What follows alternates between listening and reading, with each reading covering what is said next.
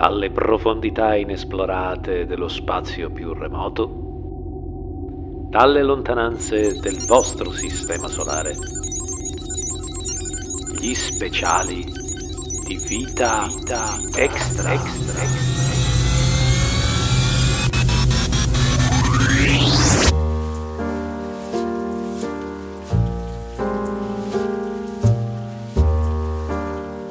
Amici con le vite extra, ben ritrovati. È con grande piacere che ritrovo anche i miei compagni di viaggio e li voglio salutare con grande affetto, perché è un sacco che non uh, registriamo, anzi ci avrete sicuramente dato per dispersi. Comunque ciao Alessandro. Ciao Flavio.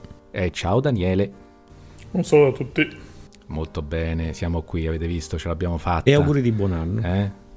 Grazie anche a voi e anche a tutti i nostri ascoltatori che hanno aspettato più del dovuto per ascoltare di nuovo le nostre vociacce. Io ho un po' un calo di voce, ma tranquilli, sono negativo. E non so, pure tu, Alessandro, mi dicevi che c'hai un po' di. Beh, raffreddore. Di raucedi. Eh, un po' raffreddore sì, sì. di stagione. Non, adesso non, non, non impanichiamoci. E comunque abbiamo avuto delle difficoltà, adesso non stiamo a entrare nei, nei particolari né nel personale, è andata così, ma eccoci qua, l'ultima registrazione risale a inizio novembre mi pare, erano gli avvistamenti di novembre pubblicati sempre in ritardo come il nostro solito.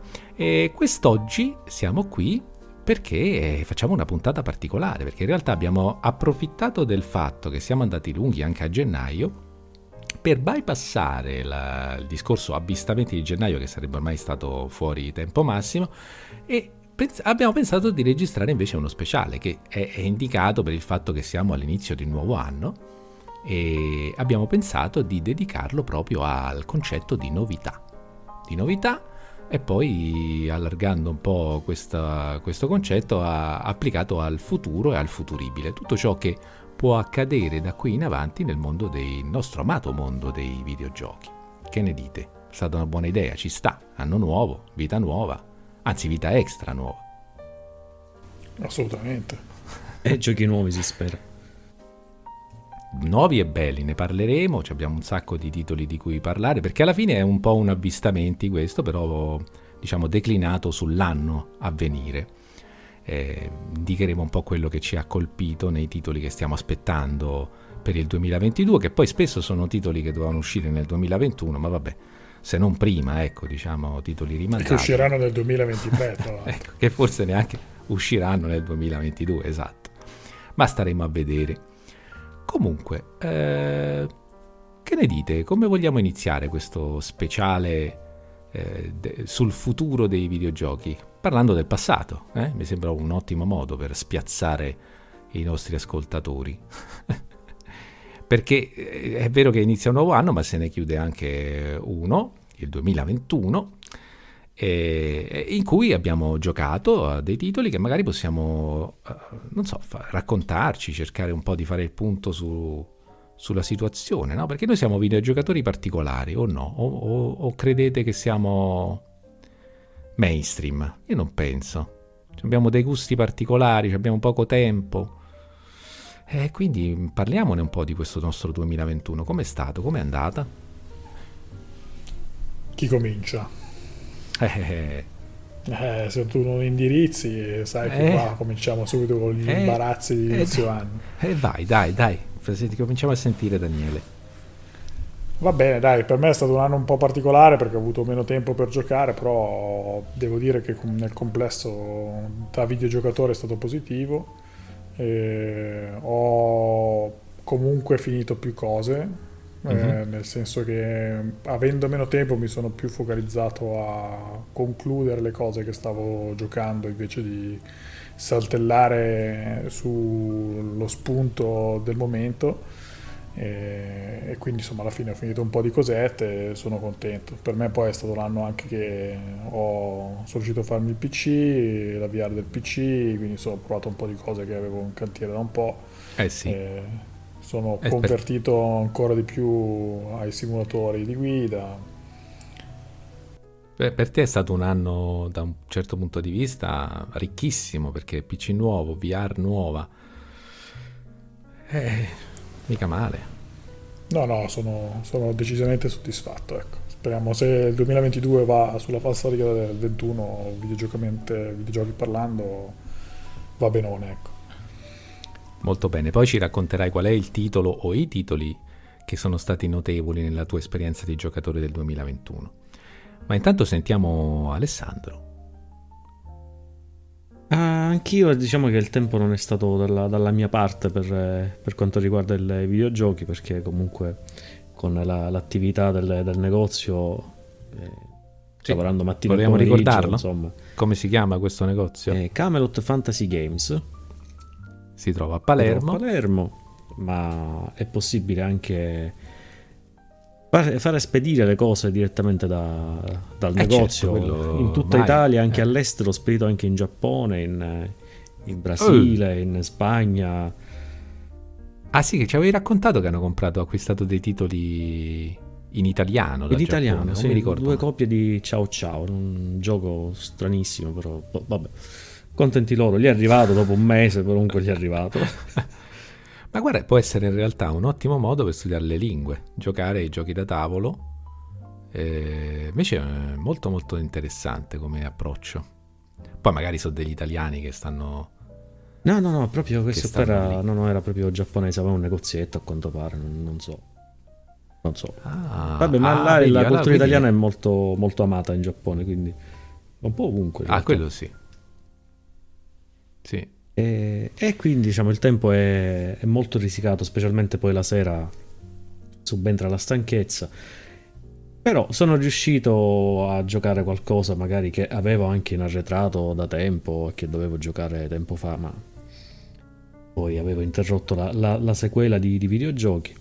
E, anche qualche titolo che avevo in, in cantiere da, da giocare, ma eh, cioè, più che altro da acquistare ancora eh, ma approfittando del, del, Game Pass, eh, quando abbiamo fatto quel, quel breve tentativo di giocare ma, nuovamente ma insieme, fallito miseramente, e abbiamo quindi acquistato sto, sto Game Pass. Io le, ho provato l'ebbrezza di avere tanti titoli a disposizione a prezzo di un euro perché era il, il Game Pass, quello fatto come prima iscrizione e visto che non si riusciva a giocare, ho detto vabbè, mi installo qualche gioco che volevo recuperare e così ho fatto e ho tolto dalla lista dei desideri perché mi sono, diciamo, un pochettino ricreduto sul valore di alcuni, di alcuni titoli. Questo, titoli che sono piaciuti a tutto il mondo e questo per sottolineare il fatto che a quanto pare siamo giocatori atipici perché a me sinceramente eh, mi ha fatto girare un po' sento, sento aree di polemica sì, sì, ma faccio un po' qualche anno, nome sì. qualche titolo ce lo devi fare e di, di, così di subito vi devo fare il titolo, cioè vi devo fare il titolo di quello. Eh, ma no, se intendi parlarne dopo, no, però ci hai messo curiosità di questi titoli che, che, che la tua esperienza non, non, ha confermato essere all'altezza Diciamo che delle, chi è nella saletta ha, ha, si è dovuto sorbire i miei sproloqui periodici durante le, le, le sessioni di gioco. Però, però, ti aggiungo un'altra cosa e il 2021 è stata anche l'occasione per tornare, a, magari è una, una, minchiata per molti, però me ha fatto piacere, per tornare a eh, giocare eh, via, a videogiocare via computer con, eh, con la mia ragazza. Non è che stiamo a distanza, eh, siamo tutti e due nella stessa città, però era da tanto che non, non giocavamo insieme a qualche titolo in, o in split screen oppure in, in cooperativa e quindi abbiamo colto l'occasione, insomma, ogni tanto con qualche gioco e, e devo dire che ci siamo, ci siamo divertiti. A parte uno che è finito malissimo ed è un peccato, però, però è stato comunque e un'esperienza divertente. Qual era questo che è finito malissimo? E, aspetta, Death, Str- eh, no, sei Death Stranding, vabbè, è, è, è Stranded Deep. Ah, ok. Quello diciamo del ambientato nelle isolette, delle... una specie di triangolo delle Bermude. Robinson Sì, un survival, sì. Che è carinissimo come gioco, però il finale è veramente un... una porcata. Che poi è stato là tutto un casino per poter giocare perché in realtà il gioco non prevede il, il poter giocare ehm, a distanza online, eh, ma eh, prevede solo la modalità a schermo, a schermo eh, condiviso in, in, veramente diviso anzi quindi proprio a split screen visto che eh, l'avevamo entrambi sul, su Epic e non potevamo giocarlo perché non prevedeva la, il poter giocare eh, online a distanza. E ho trovato il modo per farlo partire su Steam, eh, insomma, facendolo, sp- spacciandolo per, eh, per Talisman e sfruttando l'occasione, l'occasione, la possibilità di giocare tramite eh, non mi ricordo come si chiama questa modalità, eh, praticamente uno, condiv- uno, ospita la partita e l'altro è un, uno streaming praticamente del, del gioco, eh, uno streaming interattivo da parte del, degli altri giocatori e quindi partiva come se fossimo eh, a fianco, quindi se, se, come se stessimo giocando in locale, ma in realtà eravamo a distanza e per, per Steam stavamo giocando a Talisman in realtà. Sì, un, un accrocchio di cose, insomma. Però ha funzionato. Sei quasi un hacker ormai. E va bene. Beh, allora, quindi io, se tu Ale hai fatto, ma poi dopo ci addentriamo nei titoli però, eh, perché vogliamo sapere bene tutto. Sì, sì, sì, sì. Eh, devo Così confermare to- che... Togliamo di... e perdiamo quei pochi ascoltatori che ci seguono ancora. no, no, non sono pochi, eh, anzi tutt'altro. Eh. Quello che volevo dire è che è vero che stiamo crescendo, fra virgolette, ormai, e quindi diciamo trovare il tempo per giocare diventa sempre più difficile come è naturale che sia.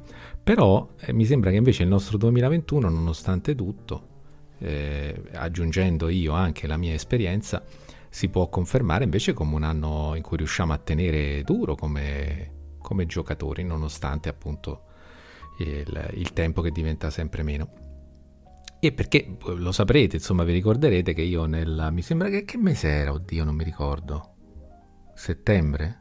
Agosto, era agosto. Ad agosto mi sono accattato una serie S eh, a, a, un ottimo prezzo che poi ho notato che quando ci siamo avvicinati a Natale eh, insomma i prezzi dell'usato erano, erano, notevolmente aumentati un paio di mesi dopo una Xbox Series S usata non si trova più a quella cifra eh sì. lì erano molto ambite. E mm, come continueranno, penso, ad essere sia la S, la X e la PlayStation 5 nel 2022, ah, nel corso dell'anno. che però era un periodo schifoso, per, eh. eh. Ma, anche per, ma, anche a livello di giochi da tavolo c'è un casino, perché immagino, mancano le materie prime. Eh certo. Anche eh carta, sì. il cartone, man- mancano. Infatti stanno aumentando tutti i prezzi. Ah, ecco.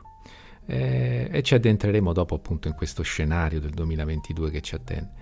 Però ecco, sì, è stato una, un anno che soprattutto in quei mesi lì, diciamo ag- eh, agosto, settembre, anche in parte ottobre, no, sì, ottobre sicuramente, poi ho avuto un calo, penso, fisiologico eh, nel mese di novembre eh, e adesso sto riprendendo un po'. Eh, è stato un mese, io non giocavo così da tantissimo tempo, posso parlare di anni, un po' perché è stata sicuramente la novità della console nuova un po' perché sono riuscito a coinvolgere, tu dicevi prima Alessandro, del, delle partite che fai con la tua compagna, sono mm. riuscito a coinvolgere la mia e quindi è chiaro che se si riesce a giocare insieme la cosa diventa molto più fattibile e molto più interessante, no? E, ehm, anche perché poi durante il giorno uno non è che si veda molto, poi insomma, se, se quando si vede si mette a giocare diventa un po' una cosa strana. Potendolo fare insieme invece e, però eh, devo dire anche che i titoli che mettano d'accordo i gusti eh, non è che siano poi tantissimi. E parlerò poi del mio titolo preferito dell'anno, quello che mi ha regalato, ci ha regalato le, le emozioni e anche ci ha lasciato di più eh, tra quelli che ho, che ho giocato e sono quelli appunto narrativi in cui si ha tutto il tempo per, ah neanche troppo eh, perché bisogna sbrigarsi però eh, quelli un po' più riflessivi, un po' più di, di, in cui i personaggi sono delineati bene, dove c'è poca azione, dove, dove si può ragionare insieme su cosa sia giusto o meno giusto fare in un determinato momento. Quindi eh, questo, anch'io confermo un 2021 bello, ricco, sono contento della, della piega che ha preso, diciamo. E Vogliamo, Daniele, se ci vuoi raccontare però a questo punto un po' meglio e di più sui titoli che hai affrontato e soprattutto quelli che hanno colpito di più nel segno, diciamo, nel, nell'anno. Ma come dicevo, sono abbastanza soddisfatto, nel senso che ho puntato con un po' più di decisione quello che volevo giocare e, e ho cercato di finirlo. Eh, sì, avevo iniziato abbastanza bene con Final Fantasy Remake 7 che insomma per me l'ho già detto altre mhm. volte mm-hmm. nel podcast il 7 è il mio gioco preferito insomma è quello che mi porto più stretto nel cuore al di là di tutte le polemiche di contorno sulle modifiche insomma tutti i vari controversie legate al remake per me comunque tornare in quel mondo eh, riproposto con grafica moderna comunque bene perché comunque insomma alla fine eh, c'è una certa fedeltà per buona parte del gioco. Poi sono state prese delle scelte soprattutto alla fine ripeto un po' controverse che avrei evitato eh, però che insomma non, a me non hanno disturbato il resto del viaggio ecco, valeva la pena arrivare lì eh, sono un po' timoroso su come continuerà vista la premessa di quel finale molto appunto controverso e per cui non ho tantissima speranza su quello che ci aspetta a venire per le eventuali parti 2, 3, 4, 5 de, del 7 che comunque appunto bisogna sempre vedere se esisteranno. E, però insomma per me è stato, è stato un bel modo di partire con l'anno. Non è però quello che mi segno come apice dell'anno perché al netto di tutto credo che quello che mi è rimasto più, più stretto dell'anno è Red Dead Redemption 2 e ne avevamo già parlato nel podcast, ne avevamo già parlato che l'avevamo preso quasi tutti con grande entusiasmo al day one e l'avevamo sì. abbandonato sostanzialmente. Eh, perché comunque insomma sì. bello vagare però appunto eh, ritmo lento alla fine per quanto ci stesse piacendo a tutti eh, finiva per eh, lasciare spazio a altre tentazioni videoludiche che finivano per avere sopravvento e poi restava lì con un lo riprendo dopo che non succedeva sì, mai. Po- posso Dan, eh, aprire una parentesi su questo, magari ne possiamo vai, vai. parlare dopo se volete. La, la, la, caratteristica di Dead Redemption 2, che è proprio quella critica di chi appunto lavora e chi o comunque ha poco tempo da dedicarsi ai giochi, è la sua longevità, che è un problema, nel senso quello che a noi ci scoraggiava, in quanto persone che lavorano, era proprio il fatto che per entrare dentro quel titolo bisognasse dedicargli gran parte della propria... Eh, diciamo giornata da, da, da, da desti, ma bene, cioè non è che gli puoi dedicare a giochi del genere la, l'ultima parte della giornata quando sei stanco. Cioè, hai bisogno di energie, per, in primis non tanto per la sfida, che non è che sia eh, chissà che sfida, ma anche per apprezzare appieno quello che ti viene proposto. E quindi lo sbilanciamento tra le esigenze, anzi le richieste del titolo alla mia attenzione e al mio tempo e quello che io gli potevo dedicare, pur riconoscendo la grandezza di questo titolo, mi hanno scoraggiato. Cioè c'era questo squilibrio pazzesco tra un tipo di gioco che io non posso più permettermi di giocare come vorrei e, e, e, appunto invece i giochi che io posso giocare che sono quelli che tendenzialmente e il tempo che gli posso dedicare è, è quello che è e giochi che sono tendenzialmente dicevo eh, più contenuti come durata e come respiro. Chiusa parentesi, non so se su questo siete d'accordo. Cioè era lì che si creava la frizione tra noi e un bellissimo gioco come Red Dead Redemption 2. Mm-hmm. Sì, sono d'accordo, però io l'ho superato un po' perché quest'anno appunto avevo questa forma mentis del Conclude. tenere duro e non saltare ad altro eh, un po' perché l'ho iniziato a vivere in maniera diversa, cioè andando un po' più focalizzato sulle quest eh, del gioco, eh, magari evitando di passi dal saloon e inizi a fare un'ora a giocare a poker. E, o appunto insomma iniziare a girare a destra a manca non, l'ho comunque spolpato abbastanza perché ho fatto comunque le secondarie le facevo però diciamo, tutta quella parte esplorativa, un po' così, diciamo, di, tra virgolette, perdita di tempo per goderti il contesto, che mi aveva comunque rallentato la prima volta che l'ho mm. approcciato, rallentato in senso buono, eh. Eh, però appunto come dici tu dopo eh, resta lì, altra, subentrano altre cose da fare, lo metti in pausa e, e finisci che non lo riprendi. Mm. Questa volta un po' perché son, mi sono impuntato io a volerlo continuare, un po' perché appunto l'ho, l'ho giocato in modo un po' diverso.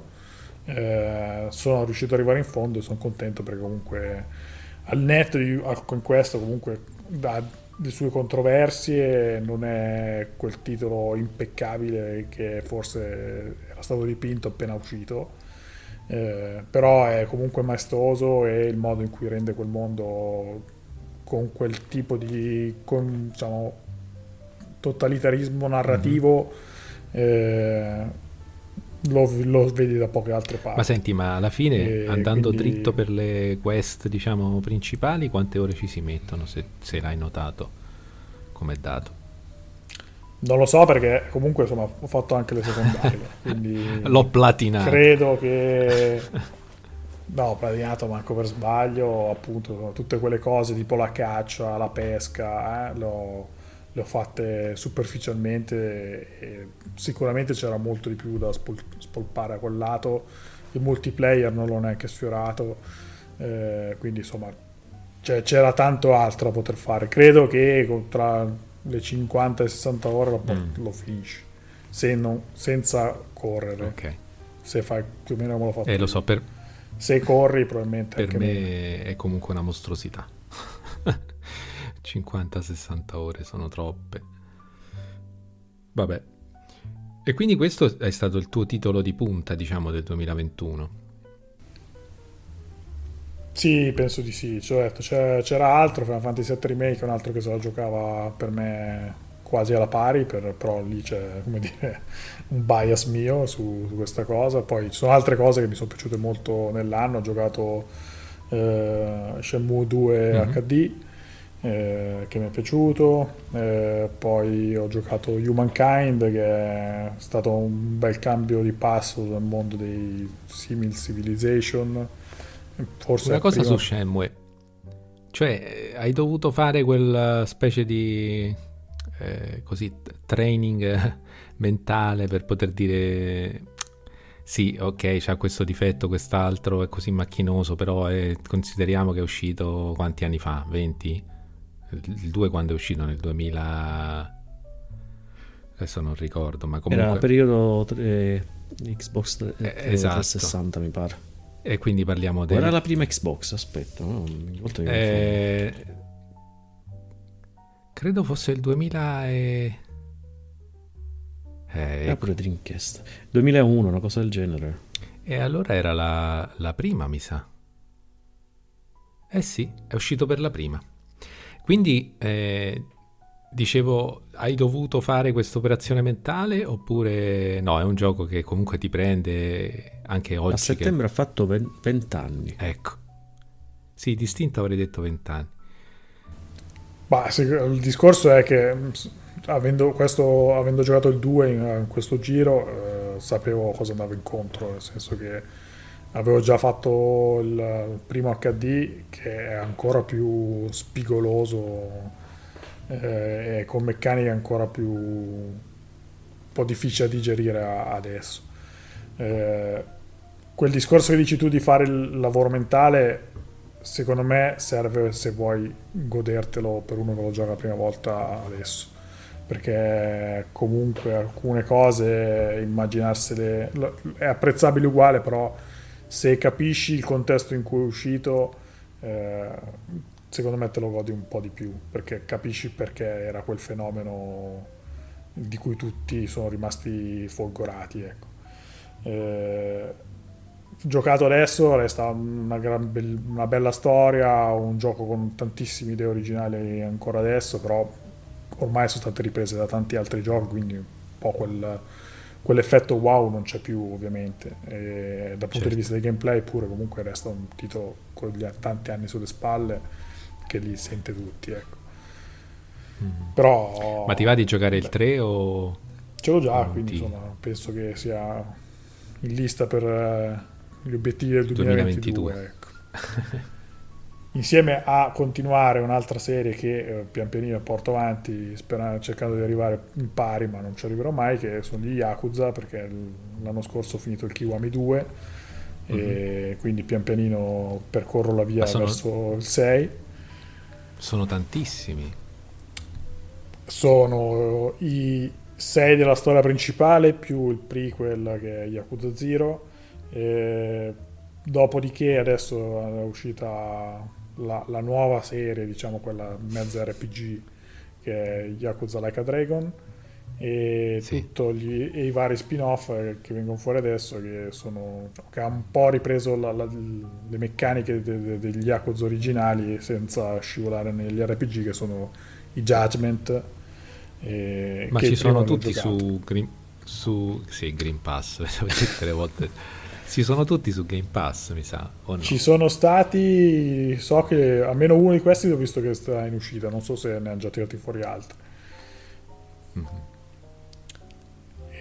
Quindi insomma anche Kiwami 2 è stato un bel momento dell'anno, poi un, qualche, qualche indie che mi è piaciuto, tipo Grease, tipo Unpacking. Eh, pure e, e, poi appunto l'ho, l'ho detto prima comunque mi è arrivata la VRPC eh, Lì posso dire due cose, una è l'Oneco, che è una bella esperienza spaziale, era un po' quel tipo di narrativa spaziale, sia per un punto di vista tecnico che, che di gameplay, non è niente, gameplay forse non è niente di trascendentale, però interpreta molto bene la VR ed è veramente una delle cose più belle che ho che mi sono capitate con la realtà virtuale, mentre quella che forse è stata un po' la più bella sorpresa forse dell'anno per me è stata Pistol Whip, eh, che eh, non so se ce l'avete presente, è quel... No. È un titolo VR dove siete, avete appunto in mano una pistola o due e siete su un binario che vi manda avanti mentre avete avversari che compaiono a destra e a sinistra eh, che vi sparano mo- con proiettili che vanno più piano a mo' di Matrix, quindi dovete scansare appunto tipo Matrix.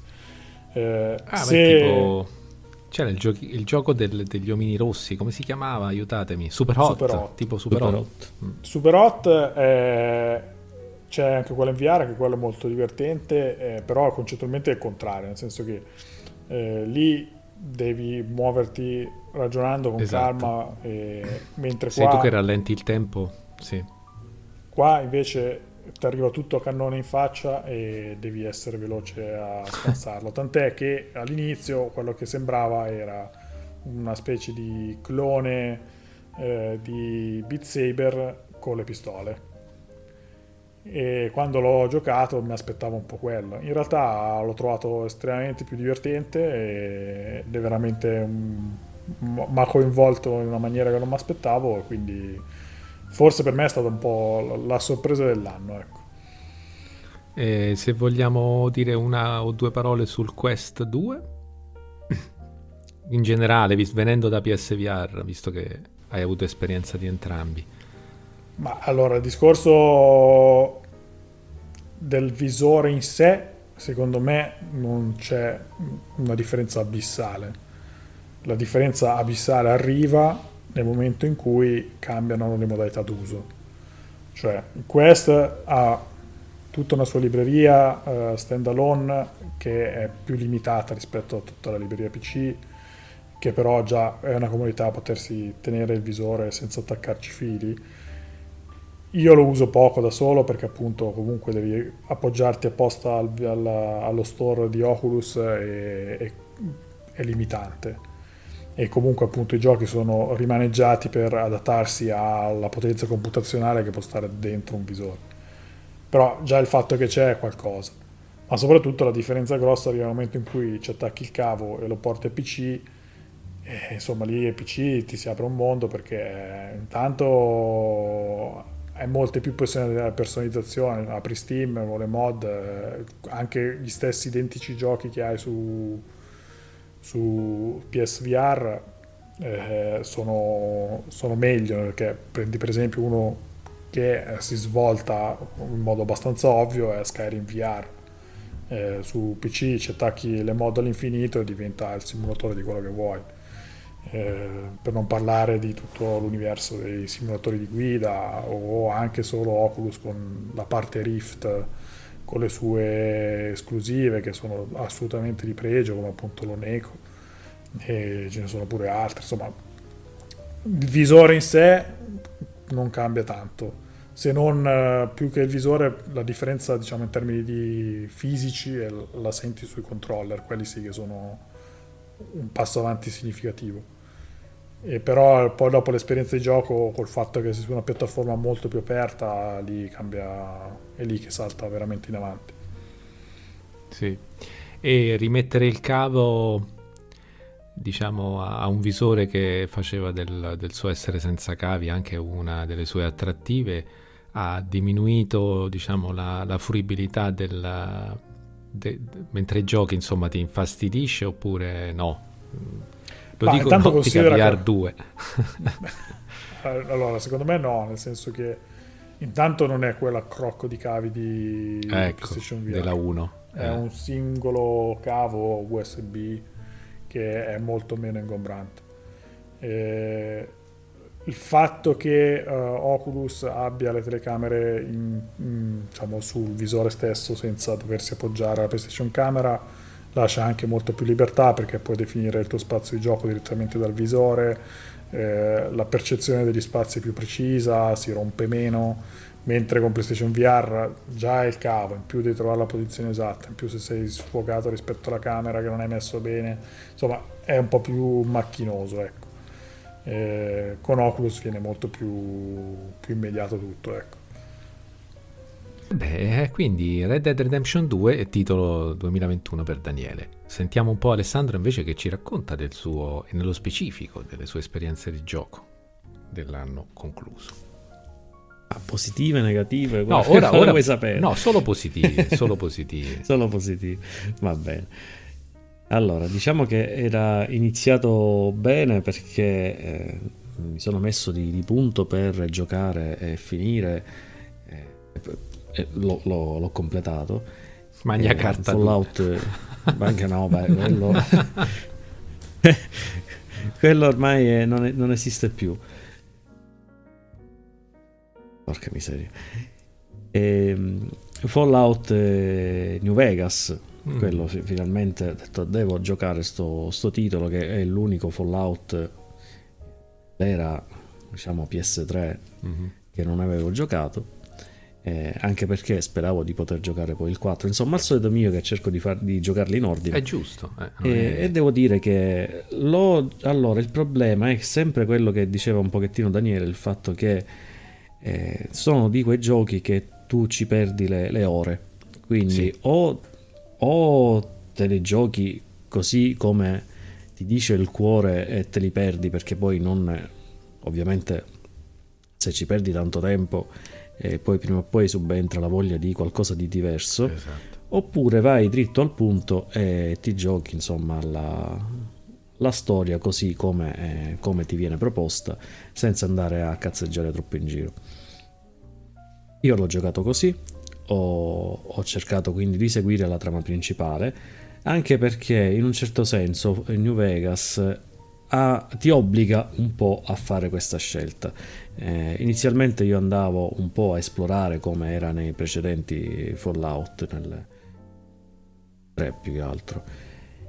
E, e, purtroppo devo dire che molte volte mi trovavo o la strada sbarrata o certe cose non funzionavano bene, quindi ti dà poca libertà, almeno all'inizio, di poter esplorare liberamente. Quindi ho detto, vabbè, eh, gioco, tu mi stai dicendo che vuoi essere giocato così, meglio per me perché almeno così ti porta a compimento. Al solito ho anche giocato un po' le, le varie espansioni che avevo acquistato nel tempo. Perché tu ci parli eh, con gioco, dici, oh, gioco. Sì, sì, ogni tanto sì. Ogni tanto sì, anche con gli sviluppatori, mm. solo che loro non mi sentono, eh, credo. Secondo Penso me presto o tardi comincerei a scrivere proprio mail indirizzate a sì, game designer, eh, produttori. Sì, sì, lettere minatorie direttamente. per alcuni ci vorrebbero quelle. Eh, non, ovviamente non augurare i mali, i no, mali di qualsiasi tipo, cosa? però quello, quello, mai, però quattro insulti secondo me qualcuno se li dovrebbe prendere ogni tanto per, per capire Ma se li pigliano, lascia perdere, se li pigliano. Sì, sì. e, e, quindi New Vegas è stata un, una bella esperienza, anche se poi alla lunga cominciava a stancare. E più che altro mi stancavano le, eh, i, i DLC, insomma le espansioni eh, e ho, io ho un po' un rapporto così di amore e odio con eh, il, le varie espansioni dei Fallout. Non mi sono mai piaciute in realtà.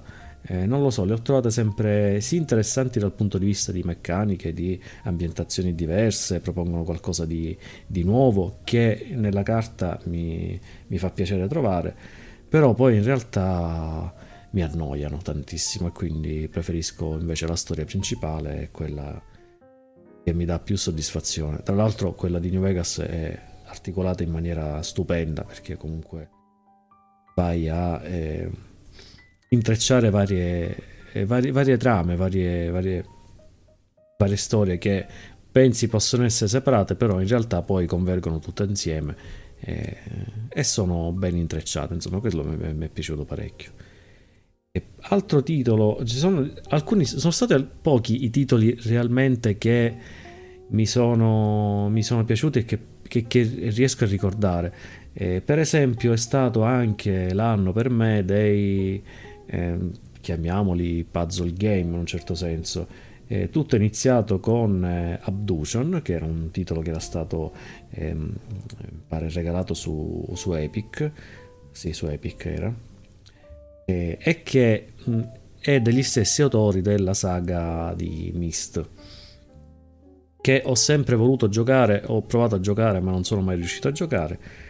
E mi sono ritrovato quindi sto, sto gioco, Abduction, ho detto vabbè me lo gioco, provo, vedo un pochettino com'è e devo dire che effettivamente mi è piaciuto parecchio come è strutturato a livello di, di enigmi, gioca molto con, con la logica, con l'ambiente. E finisce una cacata, però a livello di gioco mi è piaciuto. Da lì poi c'è stato il passaggio a The Witness, che eh, so essere uno dei giochi diciamo, più complessi a livello di, di enigmi, eh, però a parte un paio di, di, cose, devo dire che sinceramente problemi non, eh, veri problemi non ne ho mai incontrati. Eh, alcuni erano veramente erano, diciamo, degli, degli stage eh, bonus, per così dire uno in particolare mi ha dato parecchi problemi, però gli altri eh, sono, sono, realizzati. La cosa di The Witness è che eh, la particolarità di The Witness, la bellezza del gioco, è che è realizzato in maniera tale che gli enigmi hanno una curva di apprendimento molto graduale eh, e sono tutti pensati in maniera tale da mettere, eh, diciamo, le, alla prova le abilità che il giocatore va eh, via via eh, acquisendo durante il gioco. Questa è una cosa che ho apprezzato tantissimo perché quando tu ti trovi di fronte a un enigma, perché tu sei libero di andare dove vuoi, puoi trovarti anche gli enigmi più difficili del, del, del gioco. Non hai modo di, di risolverli perché non hai idea di come si faccia semplicemente non ti devi incaponire su, quel, su quell'enigma, ma te ne freghi. Eh, perché sai che prima o poi troverai quelle, quella stessa versione dell'enigma in versione più semplice, che ti va praticamente a, ad addestrare un pochettino, a, a, insegnare come si risolve quella tipologia. Basta solo cercare, trovi tutte le soluzioni al, agli enigmi che, che ti propone. È un gioco che eh, insegna la, la pazienza la pazienza è la, è la virtù del voler eh, aspettare e cercare il momento giusto per risolvere i problemi. Io faccio sempre una certa fatica a vederti, a immaginarmi lo switch tuo per passare tra Doom e, e The Witness. è il suo bello, eh, è il suo bello questo. L'ideale sarebbe un Io gioco abbra- eh, che unisse le due cose. Abbraccio un po' tutto. Mm.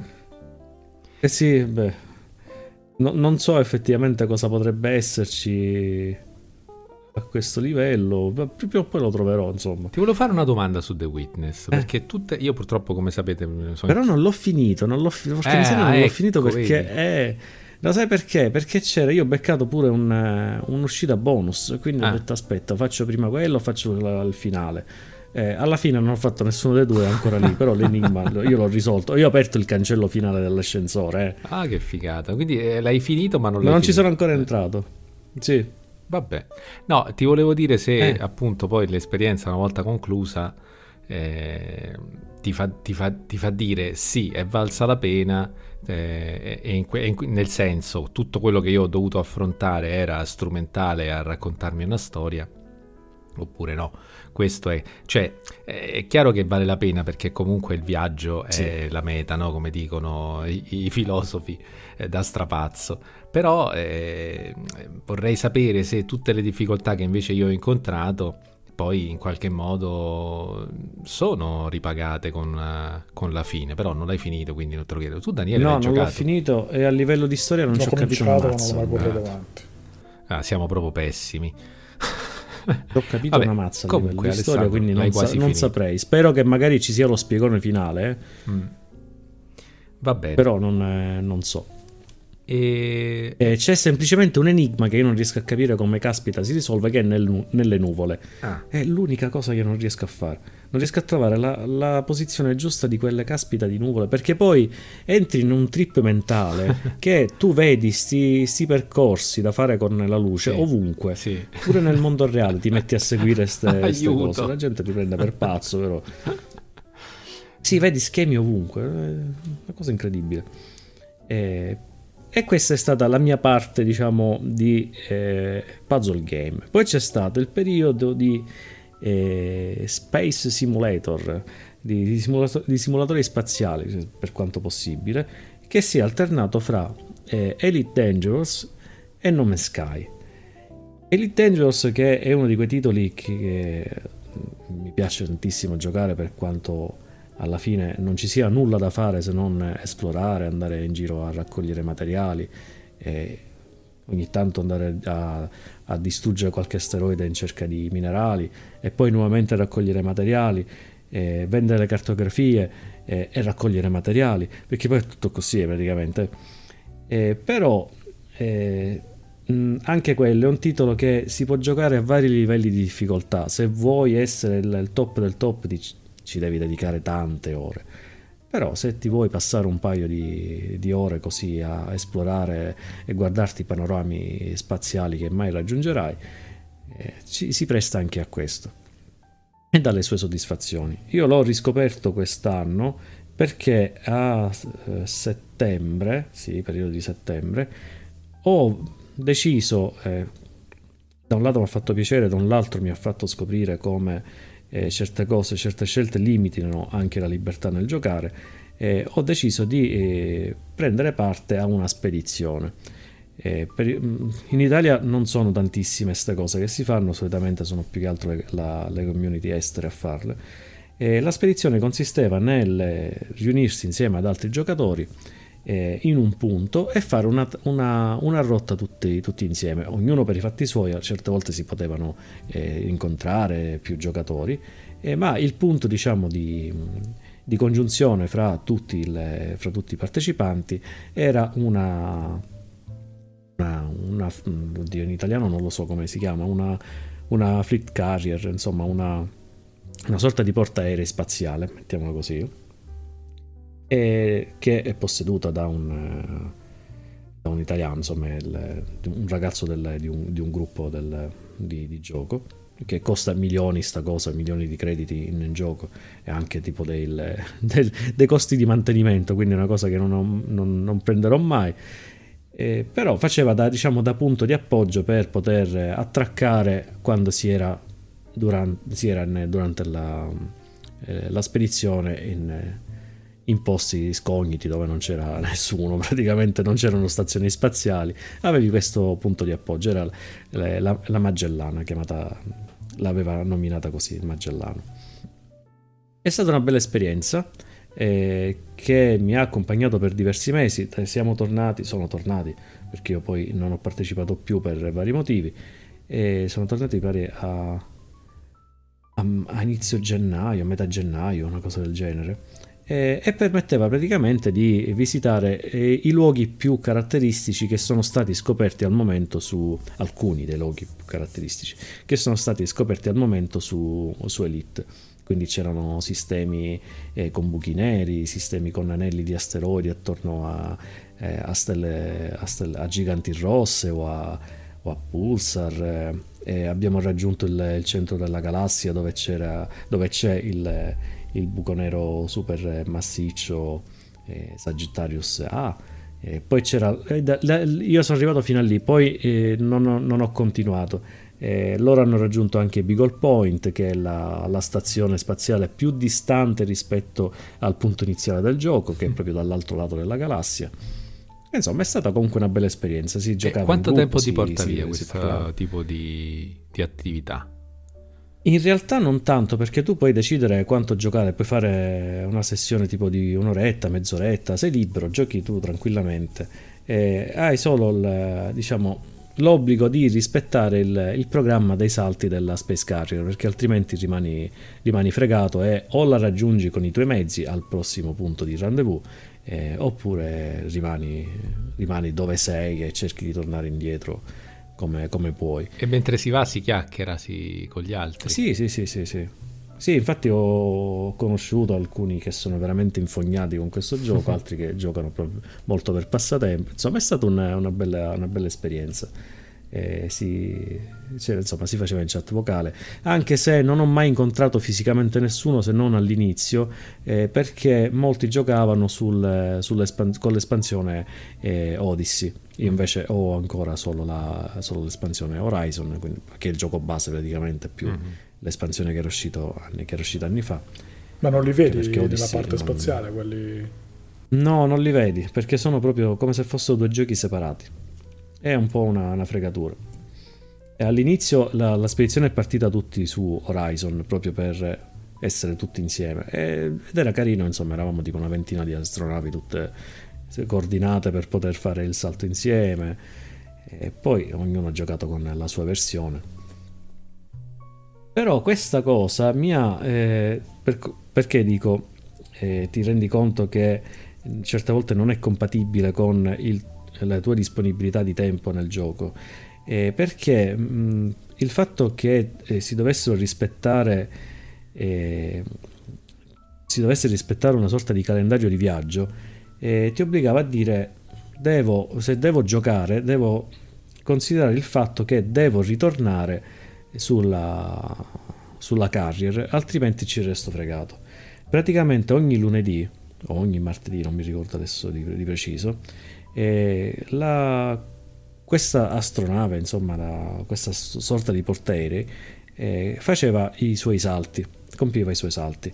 Eh, che sono di diversi anni luce, che ovviamente non potrei mai raggiungere con la mia, con la mia astronave quindi se io giocavo, per esempio, avevo libero il lunedì e, e giocavo e poi magari dovevo staccare, andavo in esplorazione e staccavo la, la partita, dovevo ricordarmi di entrare in gioco, fare la, la, il percorso a ritroso, attraccare sulla, sulla carriera in maniera tale da non restare poi a piedi. Hm. Questa cosa a lungo andare, all'inizio ok, me la riuscivo a gestire, però a lungo andare è cominciato a diventare pesante per me perché magari eh, inframmezzavo eh, Elite con altri giochi o con le sessioni di gioco di ruolo online che faccio la, un paio di sere a settimana e, e poi c'era la, la, serata in negozio insomma non avevo, tanta, non avevo più tanta libertà nel poter giocare come, come volevo infatti ho lasciato posteggiata lì la, la, mia, la mia nave d'esplorazione e, e ho giocato altro, anche complice il, il Game Pass. Hmm. Però eh, per chi ha diciamo, un po' più libertà è sicuramente una bella esperienza. E se devi dire l'esperienza de- che ha caratterizzato di più e meglio il 2021? Eh, non saprei, forse... Adesso non ti volevo mettere in difficoltà. No, no, no, che ha caratterizzato allora eh, positivamente eh, forse io ci tiro dentro proprio Elite e No Man's Sky, che è l'altro titolo spaziale che eh, ho giocato di pari passo, perché ho approfittato del fatto che eh, hanno permesso di poter recuperare le vecchie spedizioni. Anche lì c'erano delle spedizioni. Praticamente di... queste sono una modalità di gioco molto particolare che eh, io avevo sottovalutato, ma ti permettono di vedere eh, Nome Sky sotto un altro punto di vista e ti fa capire quanto è complesso il gioco in realtà.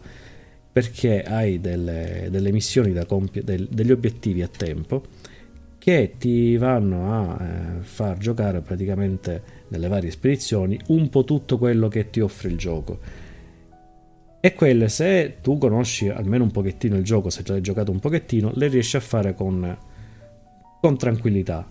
Ma eh, per chi invece magari non ha mai toccato il gioco si trova completamente spesato perché c'è veramente un mondo di cose da fare. E quindi Nome Sky l'ho riscoperto anche per, per questo. Questi sono i giochi, diciamo, positivi. Eh Insieme no, a. Non ho mai voluto rispondere sul più. su quello proprio il numero uno. Il numero uno. E eh vabbè, non ce l'hai, uno... non ce l'hai. Le esperienze di, di viaggio spaziale, no, eh... diciamo, sono queste che hanno caratterizzato sì, il 2021. Sì, sì. E allora approfitto per chiedere a Daniele una curiosità, ma hai provato Elite o Nome Sky con l'Oculus? Elite sì, o, eh, Nome Sky no. E che ci dici di, dell'esperienza VR di Elite? che mi è piaciuta, ma non tanto da, da dove sta lì a preparare ogni volta che ci faccio una partita. Ah. È una cosa ah. bella da fare ogni tanto, ma non uh, da attaccarci per forza ogni volta che accendi, che accendi Elite. E invece io avrei pensato che era proprio il, com- il completamento ideale dell'esperienza Elite. Avendolo un po' giocato, rimpiangevo all'epoca di non avere un Oculus e invece no, mi stai dicendo che poi alla fine va bene anche con un bel monitor uh, e via. Forse la, la cloche. Ma guarda, secondo me sì, fa fare la cloche di cambia di più. Sì, la cloche ti cambia di più, soprattutto perché sono tanti comandi, quindi ti consente di, di fare più cose con precisione senza diventare matto con le combinazioni sulla tastiera. Eh, il fatto è che per lunga parte di dentro Elite tu stai viaggiando nello spazio dove vedi puntini bianchi che ti vengono incontro. Certo. E che sicuramente appunto il fatto di essere dentro l'abitacolo e, e vedere il tutto col visore è, è quello, sì. Però comunque stai guardando praticamente un vetro dove vengono incontro dei puntini bianchi. Cioè, non è quella cosa che spesso ti succede con i giochi di spazio sì. che, certo, che fa appunto l'effetto wow che vedi il grande corpo celeste davanti. Quello ti capita quelle volte che passi vicino al sole, quelle sono, o alla stella, e quello è molto bello.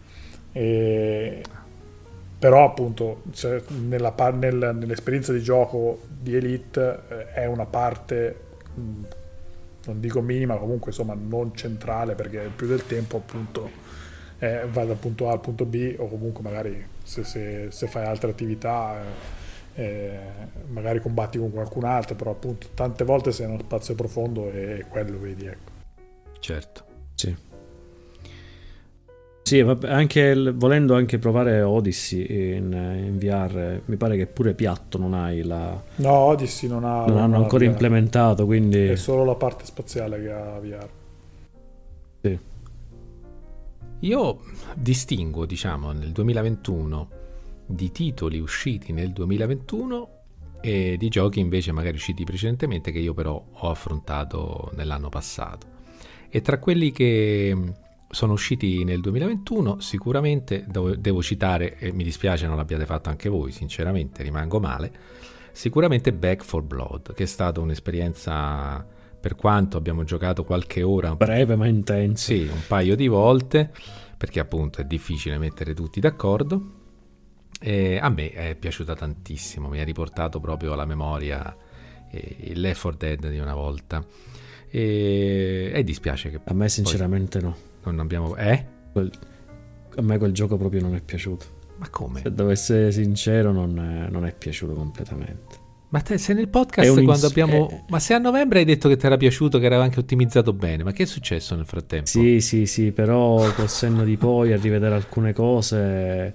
Eh, allora, è un insulto a, Re- a Left 4 Dead. Eh, sì, ma sì, che è successo? Ci hai litigato cioè, eh, in questi due mesi. Gli ha telefonato il Eh, gioco. sai, cos- sai cosa ha detto gioco, sì, sei no. un insulto. Sì.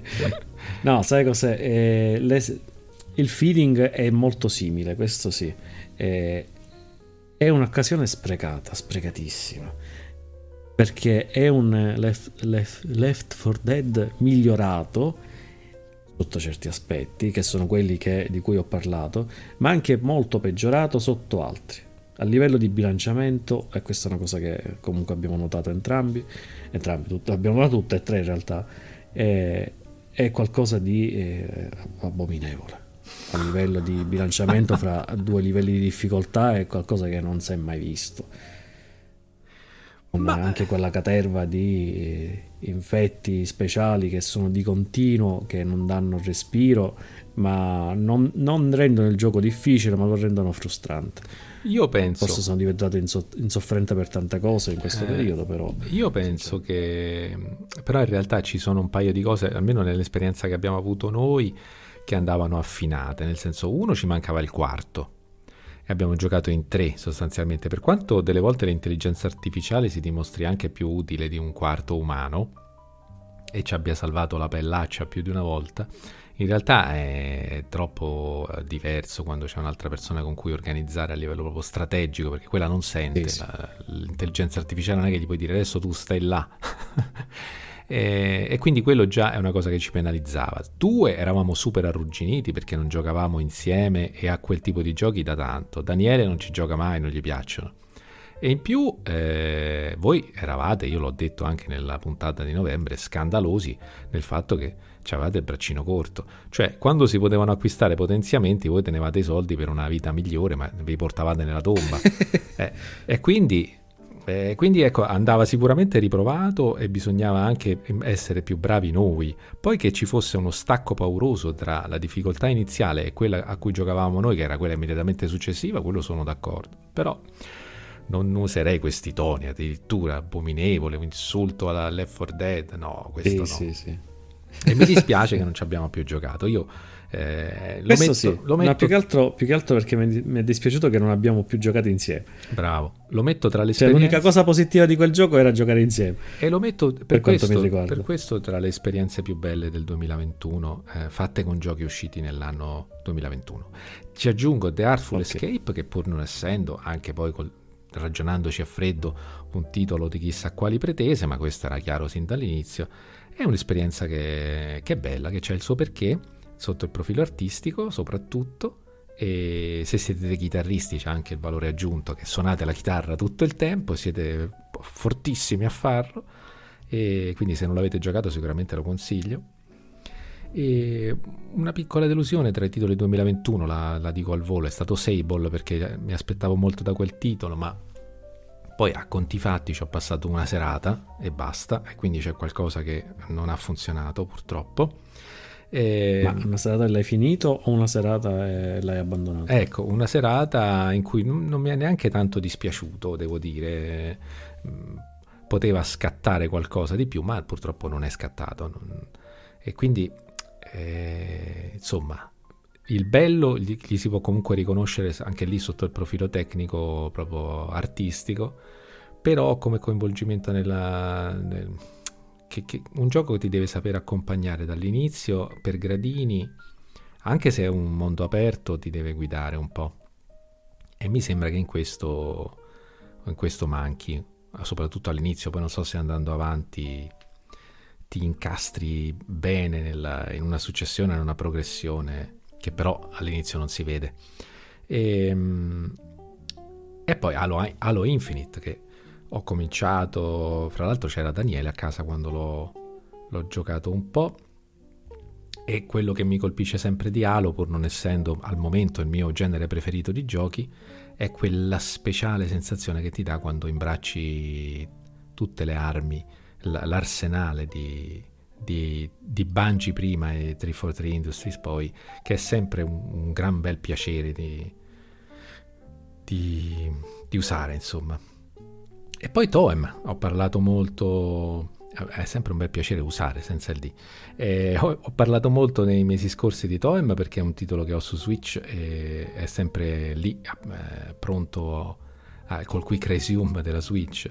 Eh, un titolo che se non avete provato anche quello vi consiglio sicuramente, proprio quel genere di esperienza, e, e lo, abbiamo sottolineato a suo tempo, che si sposa bene con un, quando torni a casa che sei magari un po' stanco della giornata di lavoro, però ti va, no, c'hai quella voglia di videogioco che comunque per noi c'è sempre un po' come sottofondo ed un, ti, ti, fornisce un'esperienza che è anche rilassante. E questi sono quelli che ho segnato tra le esperienze del 2021 ma in che stato di salute è la tua Switch?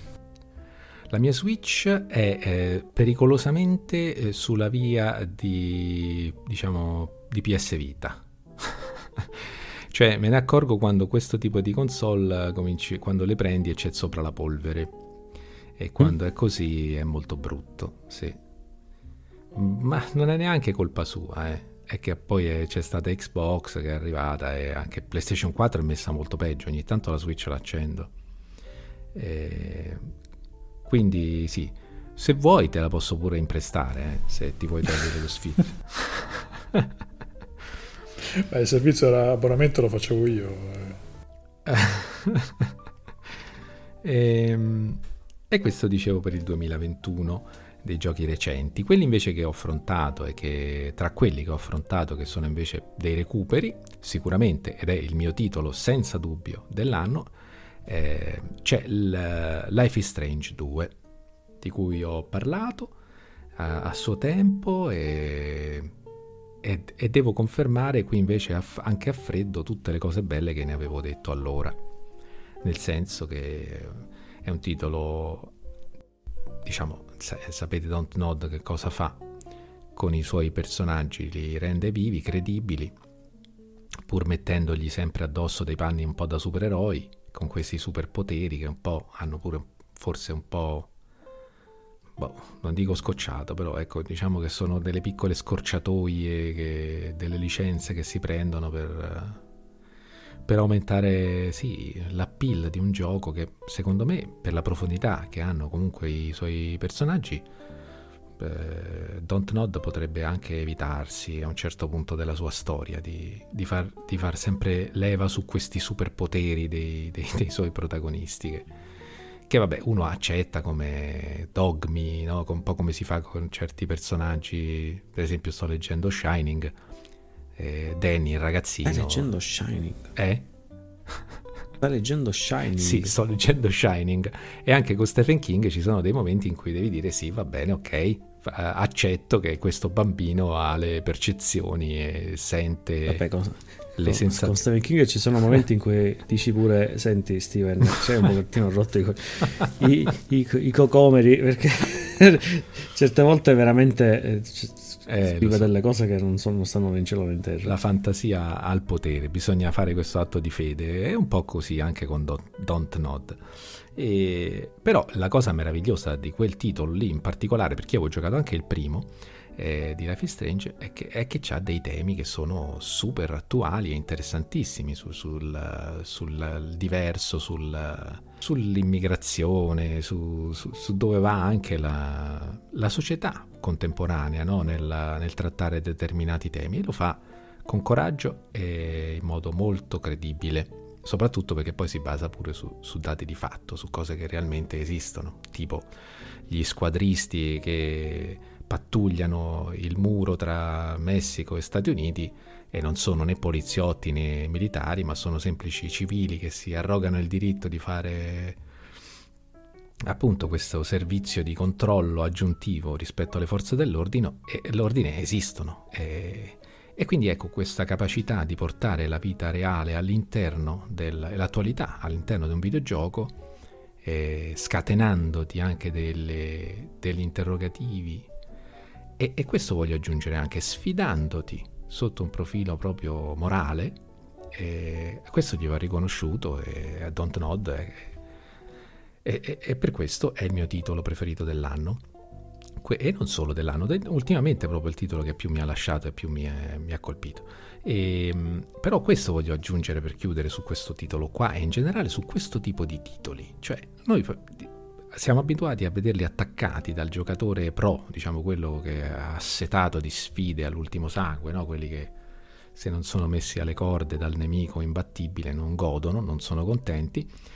E io li vorrei invitare a eh, non sottovalutare il livello di sfida più sottile che può eh, così mettere in scena e causare nella persona che sta giocando anche un titolo come quelli che sforna Don't Nod, uno dei titoli della loro eh, teca, come si può dire. Perché quando giocavo a quel titolo lì, appunto Life is Strange 2, più di una volta mi sono trovato in delle situazioni che hanno messo eh, a dura prova tantissime certezze proprio chiamandomi a decisioni, mettendomi in situazioni in cui la vita fortunatamente non mi ha mai messo, eh, appunto mi ha fatto questionare determinate cose importantissime dell'etica, della morale, di cosa faresti per difendere una persona cara, fino a che punto ti spingeresti e trovarsi di fronte a situazioni in cui mi ha messo un videogioco in cui io sono costretto a pormi questi interrogativi e a scoprire anche dei lati di me è una cosa che eh, è, è, forse la, la, l'aspetto che attualmente mi piace di più del, di un videogioco. Ecco, questa, questa caratteristica qui. E appunto, ripeto, quella è la massima sfida, se sappiamo ben vedere, di fronte alla quale possiamo essere messi mentre videogiochiamo. Non so se, se, avete mai avuto queste sensazioni di fronte a un gioco e se siete in parte d'accordo o, o totalmente in disaccordo con questa visione dei, dei titoli che, che pres- sono presunti essere eh, mancanti del livello di sfida. Ma giustamente ha un, un tipo di, di, gioco diverso, con altri obiettivi e appunto che cerca di interessare, coinvolgere il giocatore eh, appoggiandosi su tutt'altro eh, lì si entra insomma, nel, veramente nel soggettivo. A me piacciono questi giochi qua, l'ho anche giocato quest'anno Life is Strange, fa parte del 2 dei, dei miei giochi del 2021. E fa sicuramente parte genere, di un genere che mi piace, io ho sempre amato per esempio i Telltale, anche se iniziavano a spararle un po' troppo raffica. Eh, però insomma il concetto di base è quel, tipo di, di, di, stimolo narrativo a me è sempre piaciuto, magari anche da alternare a cose più, tra virgolette, vivaci, eh, però insomma a me, a me sono sempre piaciuti appunto. Però ecco questa cosa della, del, del, livello di sfida, non, non, vi sembra che certi titoli sappiano sfidare anche più di, di quelli che apparentemente sono i, i campioni della sfida? Cioè, vedere la sfida in un senso più lato, più profondo. Ma secondo me più di sfida poi si parlerà in termini di riflessione, ecco, diciamo, è, un, è, più un discorso riflessivo, stiamo parlando proprio di due sfere diverse, ecco. Da un lato è, come dire, che ne so, la capacità, l'equivalente di uno sport dove hai delle abilità tecniche da sfoggiare, dall'altra è appunto come aprire un libro sì. e, e, ragionare su quello però, che leggi. Però se tu pensi alla sfida come essere messi in una situazione di difficoltà e dover reagire eh, in un modo efficace, in un campo che magari solitamente non è il tuo, eh, secondo me quel livello di sfida intesa in questo senso è più sottile ma ugualmente eh, cioè consistente il livello di sfida di un titolo che ti fa pensare ok ma tu sei una persona onesta quando si tratta di difendere eh, gli interessi di chi ami eh, lo saresti fino in fondo. E, e, quando ti trovi a dover fare una scelta in uh, eh, 20, 10 secondi e, senti proprio che nella testa accade qualcosa che, che, è una sfida ed è difficile n- non fare qualcosa di cui poi anche nel corso del gioco devi subire conseguenze che non vorresti. E quindi proprio... Secondo me però questa cosa in Life is Strange 2 è, be- è fatta bene ma non benissimo. Cioè c'è chi fa meglio.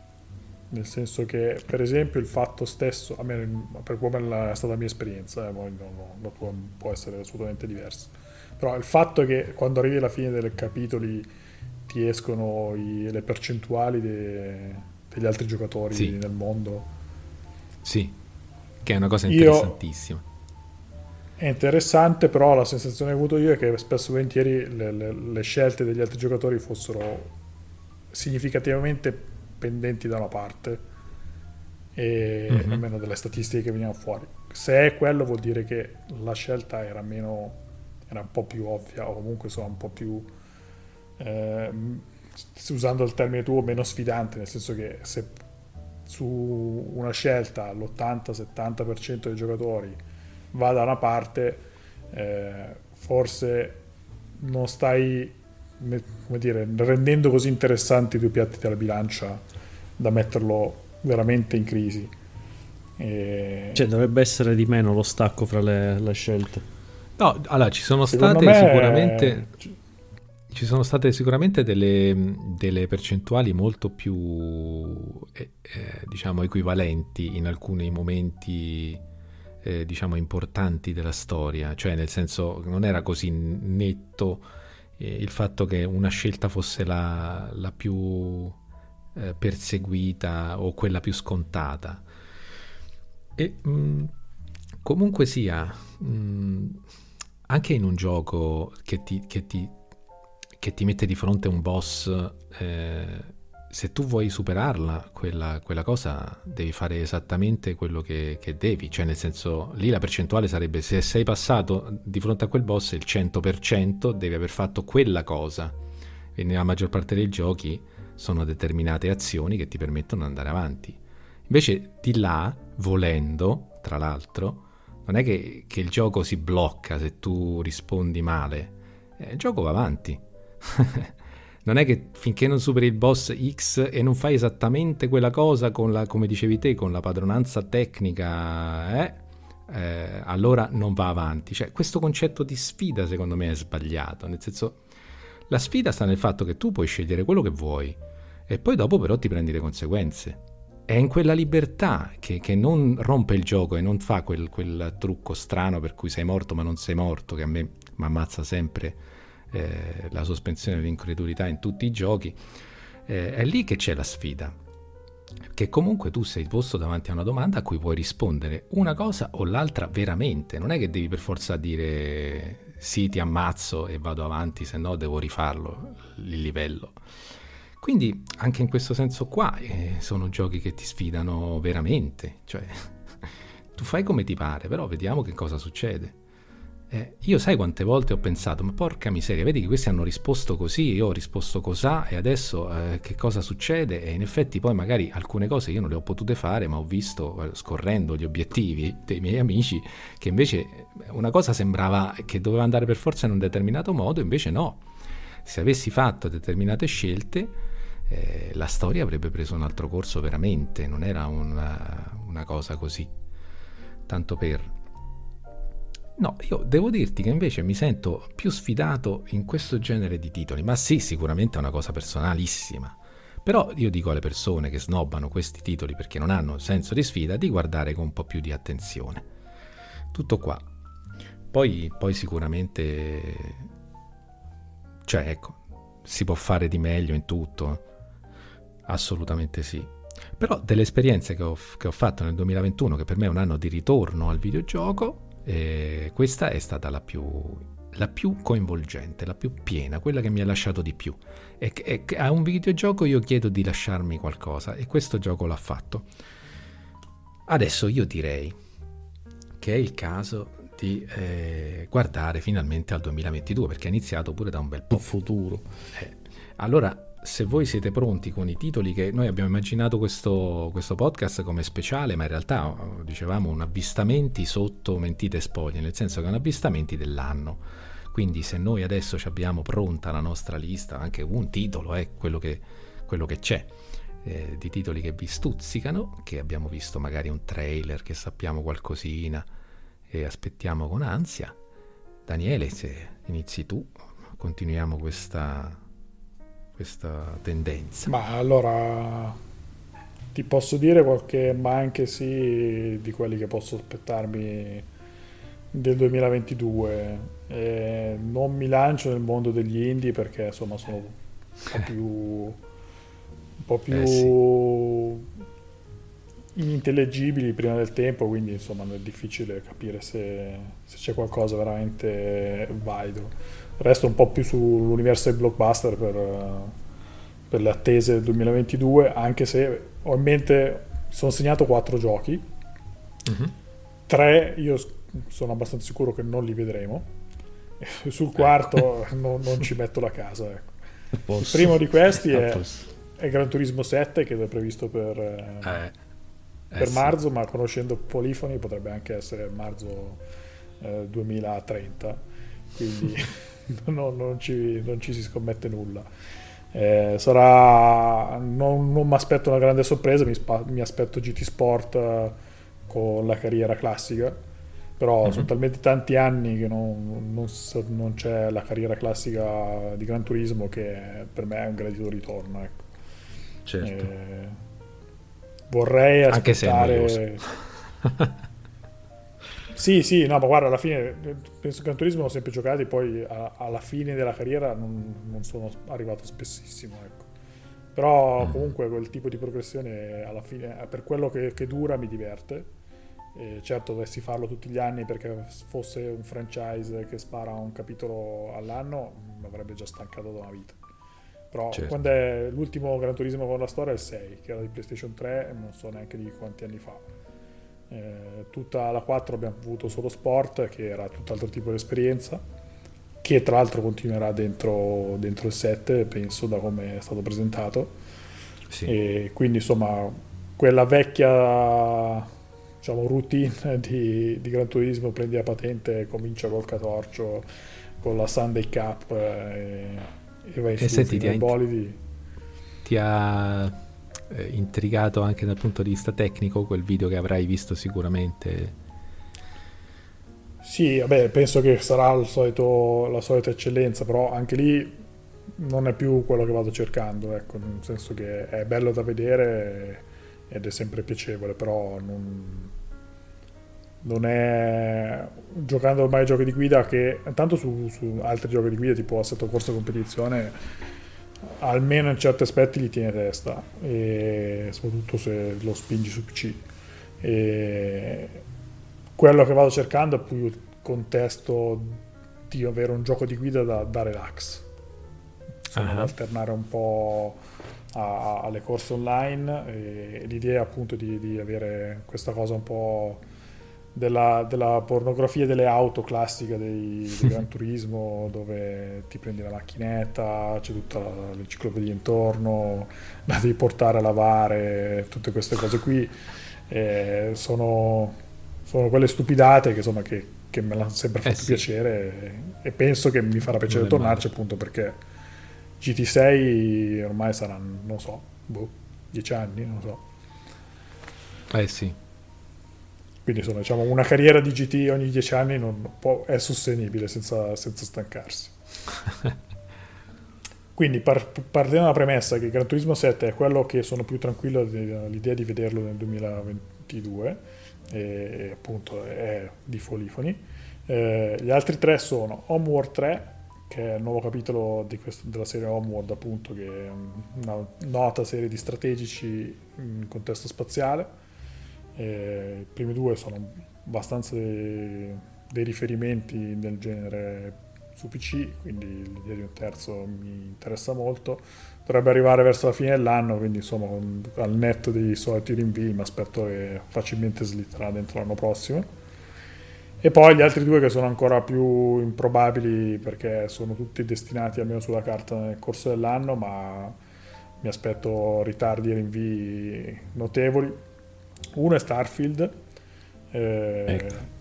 perché comunque insomma vedere- sono curioso quantomeno di vedere che taglio da Bethesda a questa cosa. Ora Bethesda non è che le sta imbroccando proprio tutte gli ultimi giri, quindi un po' di perplessità ce l'ho. Però il contesto è inedito per loro, è ricco di potenziale, quindi vorrei vedere cosa viene fuori. E l'altro, un po' banalmente, è Final Fantasy XVI, però anche lì eh, tantissime premesse, tantissimo interesse per quello che è, eh, chi sono i nomi di chi ci sta lavorando e di, per quello che si è visto fino adesso. Poi è partito il silenzio radio, ad oggi non si sa quasi niente. mi immagino che anche questo facilmente slitterà all'anno successivo, però visto che sulla carta è 2022 me lo segno. Meno male che non hai detto nessuno di quelli che ho in lista io, perché avevo un po' paura che mi bruciassi qualcosa. Vediamo se pure Alessandro fa il bravo. Vabbè, adesso te li, ecco. te li brucio io, qual è il problema? eh, figurati. Vabbè, eh, intanto fra i titoli, diciamo che sono tre i titoli quelli che attendo un po' di più, magari anche solo per curiosità.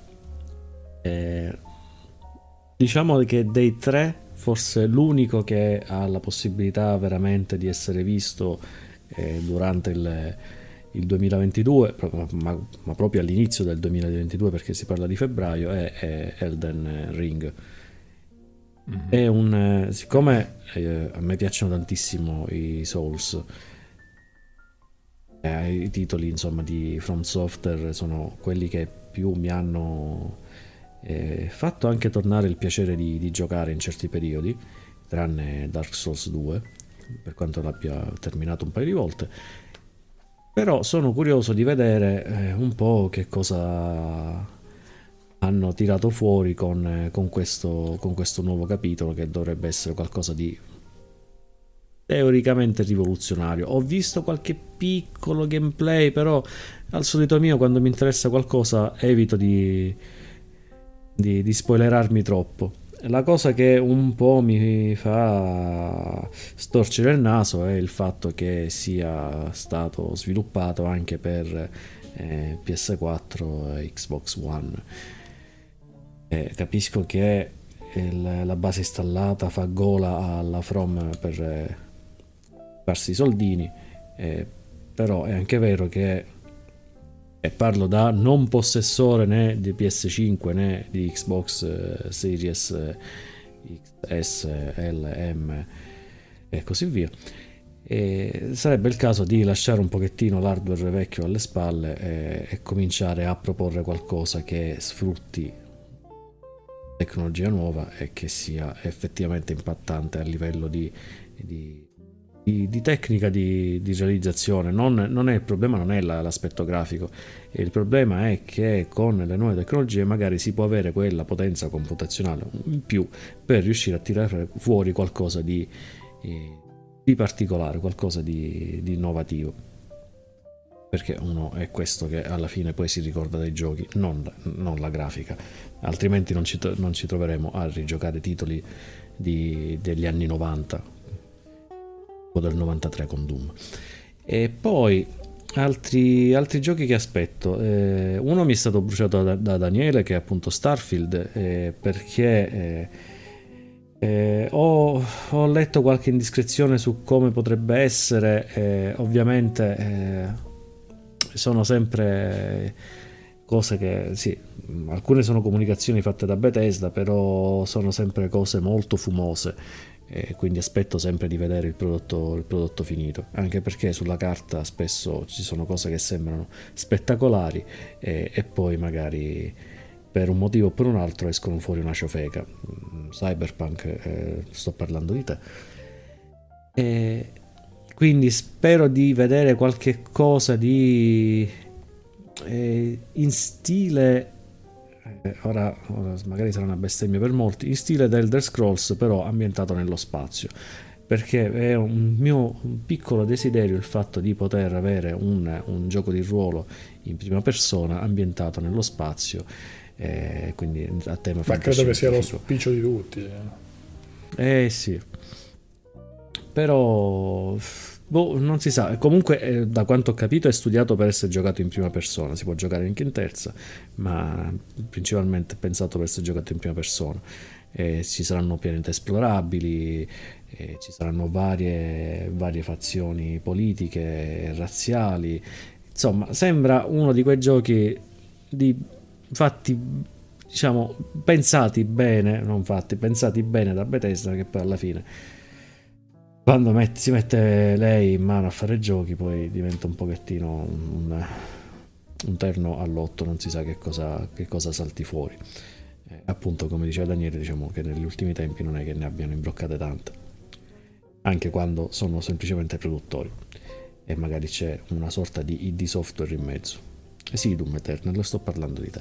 Poi, passando all'altro, all'altro, titolo che sicuramente non vedremo quest'anno perché non, non esiste che si vedrà quest'anno, ma spero almeno che si possa vedere qualcosa di, eh, che, di concreto che non siano eh, filmati in computer grafica ma la vedo malissimo perché quando i giochi cominciano a cambiare motore grafico per adattarsi sempre a quello più recente significa che se va bene li vedremo fra 14 anni come è stato per esempio per Duke Nukem Forever che l'hanno rifatto non so quante volte Forever e poi l'hanno rifatto Forever sì e poi è uscito è uscito un gioco, diciamo che è uscito. Ah, anche se comunque mi è piaciuto, eh. Io ho gusti strani.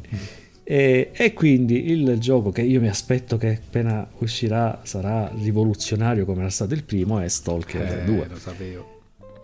Eh, quello te l'ho bruciato, mi eh, sa. No, no, no, eh, sapevo io... che l'avresti detto. Eh, Stalker io lo adoro, il, il primo, però il, il primo quello e non, è, non, ho giocato in realtà a Clear Sky e cose del genere. Ho, ho sempre giocato eh, Shadow of Chernobyl.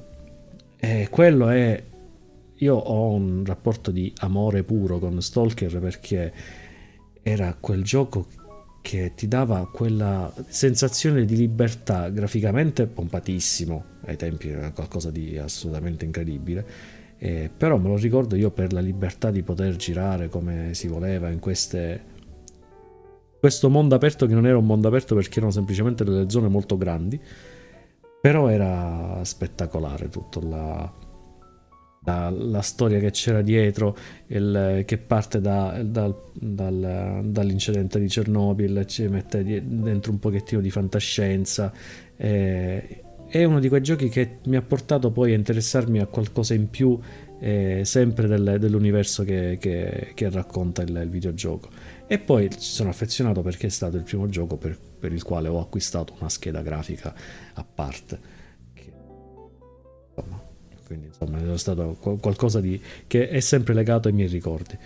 Eh, ma mi ero infognato io tantissimo con questo gioco tant'è che avevo recuperato il film Stalker di eh, eh, oddio come si chiama sto, sto, sto regista russo? Eh, che tra Beh, l'altro eh, c'è uno spezzone Tar- di un Tarkovsky, suo film anche Tarkovsky. in The Witness. Eh, Tarkovsky, esatto Tarkovsky. Eh, pesantissimo praticamente era una cosa fantoziana proprio era l'armata Kotionkin pesantissimo però boh, bello da un certo punto di vista pure bello eh, sì, che c'è uno spezzone di, c'è un corto in, in, The Witness pure di un altro film. Ma, non si capisce un cazzo. Ma in realtà il, il, il, il film e il gioco, credo entrambi, eh, si ispirano al libro di, dei fratelli. Penso, sì, è preso da Picnic sul ciglio, ciglio della, della strada. strada. Che se non hai e letto... l'ho recuperato pure quello. Eh. No, caro, io l'ho recuperato Bravo. in versione Urania. Bravo. Eh, Urania sempre un po' così, però... eh, vabbè, I fratelli Strucaschi. Sì, sì, sì. Sì, Eccezionali bellissimo. scrittori da leggere tutto quello che hanno scritto, secondo me. Bellissimo. Che l'idea, l'idea, di base di sto libro è, è una stronzata, però è bella. Eh, magari per chi non lo conosce, eh, la, getto lì semplicemente l'incipit. Praticamente è ambientato sempre, mi pare, in zona Russia, eh, ma eh, ok, ma il punto principale della, cioè il punto di partenza di queste anomalie che si trovano non è l'esplosione del, del reattore di Chernobyl, ma il fatto che eh, degli alieni eh, sono passati momentaneamente sul nostro pianeta. Eh, e hanno, insomma, quello che andiamo, a, che andiamo che quello che i protagonisti, insomma, le, nella storia vanno a recuperare, le varie cose, le varie anomalie, sono frutto degli scarti lasciati dagli alieni. Infatti, picnic sul, sul ciglio della strada è perché l'idea è nata dal fatto di, eh, dall'osservazione della, dell'immondizia che spesso si trova sul ciglio della strada nelle aree di, di picnic. E quindi hanno pensato questi scrittori, queste, delle cose geniali che escono fuori da delle, da delle stupidaggini, e chissà cosa potrebbero pensare, tipo eh, degli esseri che non hanno la nostra stessa intelligenza rispetto a questa spazzatura che viene lasciata. Eh, sono, sono, cose che per loro sono inimmaginabili, quindi eh, fonte di, di sapere, di, di, di, materiali, di conoscenza incredibile. Invece per, magari per noi è solo spazzatura. La stessa cosa, fatta in una scala un pochettino più grande, è stata pensata appunto come se il, degli alieni avessero lasciato dell'immondizia, eh, che per noi è qualcosa di, esatto. incredibile invece. Esatto. È sì. fantastica sta cosa. Sì. Insomma, questi sono i, i, tre titoli che ad occhio principalmente. Uno, uno sicuramente che esce, uno un pochettino più improbabile, uno che sicuramente non lo vedremo, Stalker non lo vedremo. Dai, perché no? No, no, speriamo di sì. 28 aprile mi dice però, insomma aprile, ma non lo so, la, la, la vedo molto, molto difficile. Incrociamo le dita sin da adesso, dai. Allora vado io. Vai. Eh, io ho dei titoli che sono piccolini. Voi avete citato delle cose gigantesche, ma devo dire, voi forse ricorderete, ma forse non ve lo ricorderete, vi sto chiedendo troppo. C'è stato un po' di tempo fa una presentazione di Microsoft relativa al Game Pass in cui sono passati una sfilza di titoli e tutti di impatto diciamo da un punto di vista estetico, perché poi quando fanno vedere i trailer quello è che ti colpisce di più. Però col passare del tempo, anche se se ne sa poco di questi titoli, eh, sono tutti dati per, in uscita per un generico 2022, eh, mantengono questa attrattiva per me. E, e sono eh, Planet of Lana, adesso non ricordo se sono proprio disponibili al Game Pass, però sono titoli piccoli che sono stati fatti vedere in una di queste presentazioni di, di Microsoft. Planet of Lana, eh, Somerville, eh, che non so se ricordate, sono gli opposti, perché Somerville è un titolo mm-hmm. ambientato sì, in un mondo post-apocalittico in cui c'è una famiglia e, e bisogna prendersi cura di questa famiglia che si muove in uno scenario veramente mostruoso di, di un mondo ridotto cenere, ombra e, e buio. E invece Planet of Lana è l'esatto opposto, c'è questo pianeta eh, dove siamo una ragazzina con una, un animaletto che somiglia a un gatto, ma un gatto non è, e, e improvvisamente cominciano, e, e c'è uno scenario che quasi Miyazaki, quindi cominciano a scendere improvvisamente una serie di come meteoriti o comunque oggetti dal, dal cielo e com, appunto hanno delle, delle, così, delle, dei colori, delle atmosfere all'opposto, però entrambi sono interessanti. Uno è un puzzle uh, platform a scorrimento laterale, l'altro pure a scorrimento laterale, mi sembra eh, però le meccaniche sono meno chiare, anche se pure quello sarà un puzzle sicuramente. Eh, questi due e poi ci metto Oxenfree 2 Lost Signal perché avevo no, Somerville è più isometrico in alcuna parte ah ecco. cambia, cambia un po' come, come inquadratura. Oxenfree 2 è Lost Signal che è il seguito del primo non so se voi l'avete giocato il primo che no. è un punta e clicca un po' così esoterico. Si, ci si trova su un'isola e si scoprono delle, degli oggetti, dei manufatti un po' misteriosi, eh, succedono cose strane.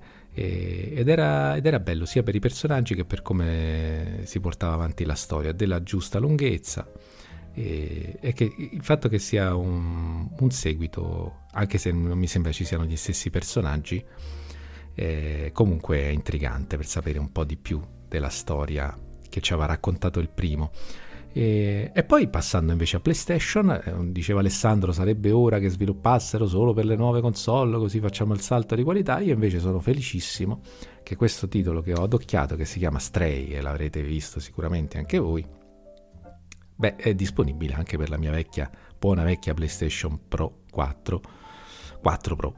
Ehm, e quindi sì, essere un gatto è una cosa che mi sembra divertente, soprattutto in quell'ambiente di robot e anche lì con un'atmosfera un po' cyberpunk, tutta, tutta scura e notturna. Eh, mi, piace, mi piace l'idea, l'ambientazione, soprattutto mi incuriosisce, vorrei saperne già molto di più, ma di questi titoli diciamo il minimo comune denominatore è che se ne sa molto poco, siamo ancora a livello dei teaser trailer, quelle robe che ti fanno solo drizzare le antenne, no? Per dici, ah, questo è interessante, però mm. mi sembrano tutti e tre interessanti e poi questo vi stupirò, Alessandro probabilmente mi lancerà l'anatema, però c'è un titolo che c'è un trailer che vince già a mani basse il premio di trailer dell'anno e, ed è un titolo che può ricordare non poco Generation Zero, che si chiama ecco. Ark Riders. Ark Riders che ha questa, questo trailer con tutti i disturbi del VHS, un'ottima musica, situazioni di gioco in terza persona, uno sparatutto assolutamente fluide, bellissime da vedere. Si combattono delle macchine che scendono dal cielo eh, lo si fa in gruppo, è un titolo gratuito, quindi eh, non lo so, ci sono pro e contro, ma comunque si può provare e, e mi piace l'idea che magari un giorno ci troveremo fianco a fianco in questo mondo che è disegnato in modo spettacolare, bellissimo. E, e quindi Ark Riders lo aggiungo per le serate di coop.